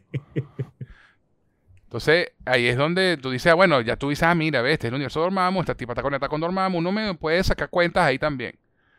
Este, pero es eso, que la gente como a estas alturas quiere que Marvel se lo explique todo todo el tiempo. No lo digo, no digo tú en particular, No, yo sí, yo quiero pero que me la gente todo. ya tiene ya. como una Sí, sí. expectativa De, de- de que las escenas postcréditos te van a decir claramente cuál va a ser la siguiente película, por ejemplo. No, pa- eh, pa- para ver, eh, la, particularmente a mí, no me gustó la escena postcrédito porque primero no sé quién es y después no me gustó el traje. O sea, me pareció de pana, nivel, nivel Comic Con. Eh, y, na- y nada bien, en contra de eso, sino estoy hablando de un traje homemade, Sí, no. ¿sabes? Que no es, que no, bueno, que algunos sí lo hacen, debo decir, pero que en términos generales no llegan a la calidad del presupuesto que debería tener una superproducción de Hollywood. O sea, me pareció de pana ridículo. Y entonces para mí era Charlize Ok. Theron abriendo un portal. eh, y la verdad es que tampoco fui fan del tercer ojo. No, no me gustó que terminara eso así. Que entiendo que es una manifestación física de, de la manipulación del Darkhold. O sea, I get it. But I don't like it. Pues, o sea, es como, bueno, son mucho más cool los dedos negros que, que un tercer ojo. Pues, al menos para mí. pues. Está bien, está bien, Sí. ¿no? Y por eso, y, y- igual todavía no sabemos qué van a hacer con ese tercer ojo ni qué implica, ¿no? Todo eso, todo eso está en veremos. Sí, no, no, inde- Entonces, independiente. de pronto, independiente la próxima película de Doctor Strange hace que esta sea mejor para ti. Eh, no, ¿sabes? es que no, no, no hablo de, no hablo ni siquiera de su funcionalidad, es meramente estético. ¿no? O sea, muchas veces tú, tú ves al superhéroe y tú dices, "Ah, me encantaría tener eso. Es como, ¿un tercer ojo? ¿Really? No, no, no, no, no. Pero es que, es que no, es que ese tercer ojo no es nada positivo.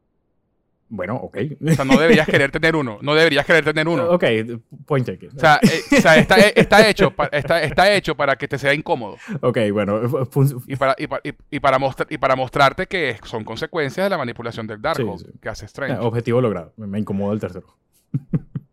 me incomoda el tercer ojo. Bueno, bueno, para cerrar, Ay, coño, qué risa. cada uno que, que- que diga su escena favorita.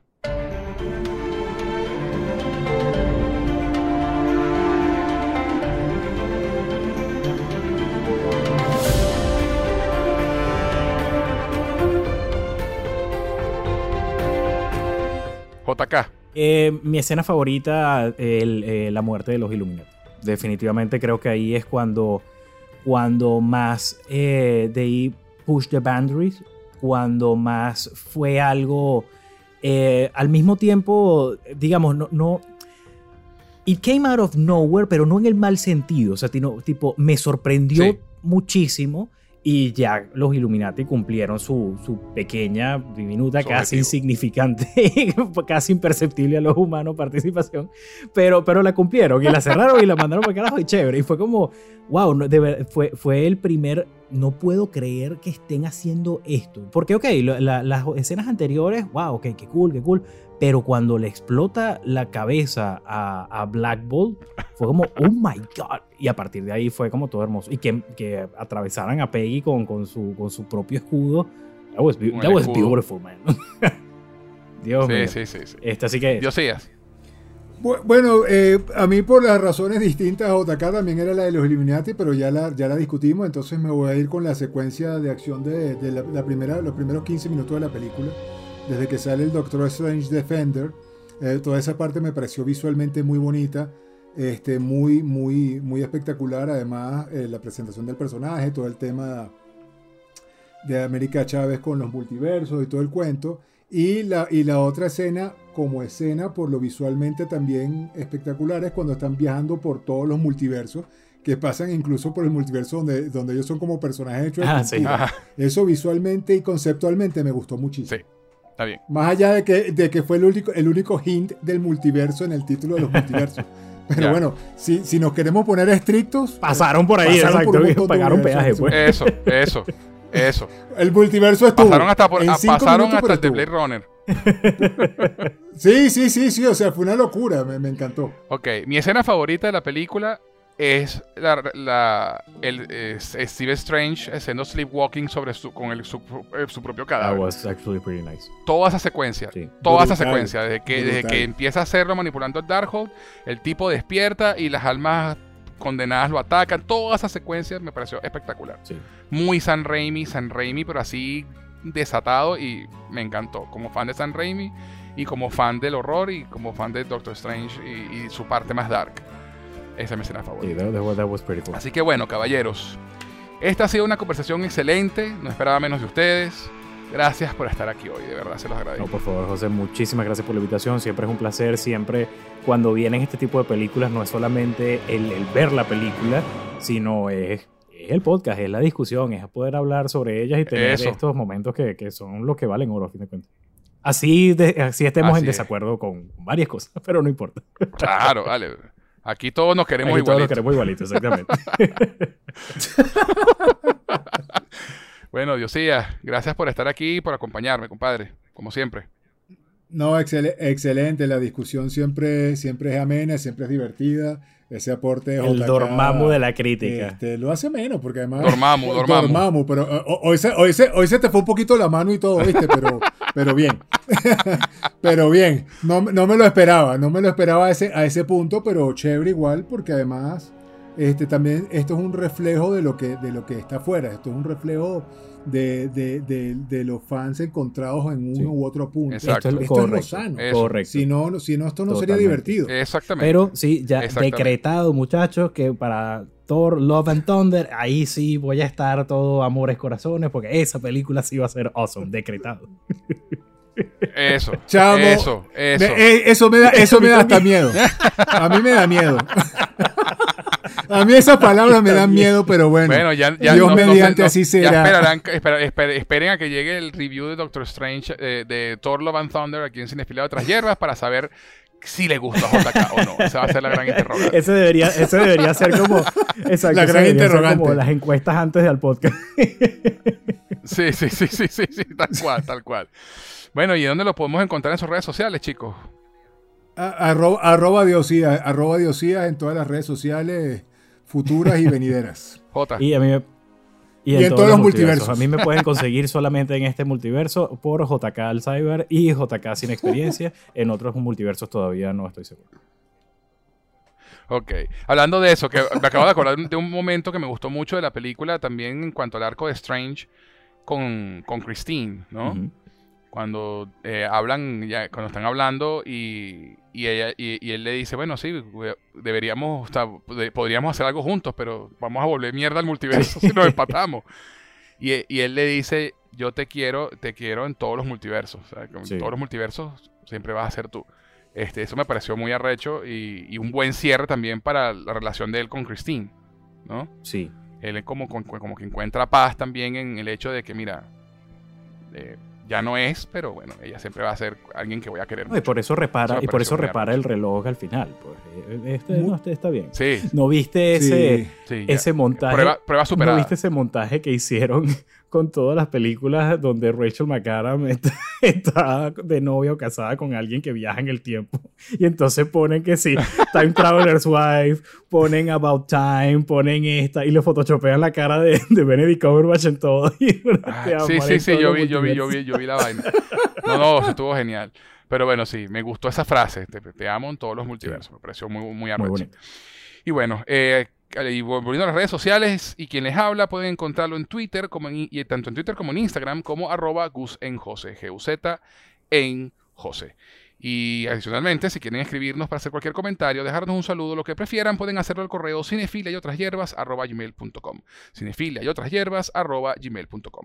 Bueno, caballeros, espero que conversemos muy pronto, porque por ahí viene Thor, Amor y Trueno. Así que gracias por acompañarme en este viaje, chicos. Muchas gracias a ti, José, que va a ser increíble. Thor Love and Thunder, sí. Eso, eso. Y, y bueno, yo, Gracias, José. No- nos vemos. Claro que sí, chicos. Suerte y caseta Un épica. abrazo. Suerte y caseta épica. Y ustedes, mis cinéfilos, no se olviden comentar, compartir y suscribirse a nuestro podcast para que sean de los primeros en escuchar cada nuevo episodio de Cinefila y otras hierbas. Les habló José Enrique Guzmán. Hasta la próxima.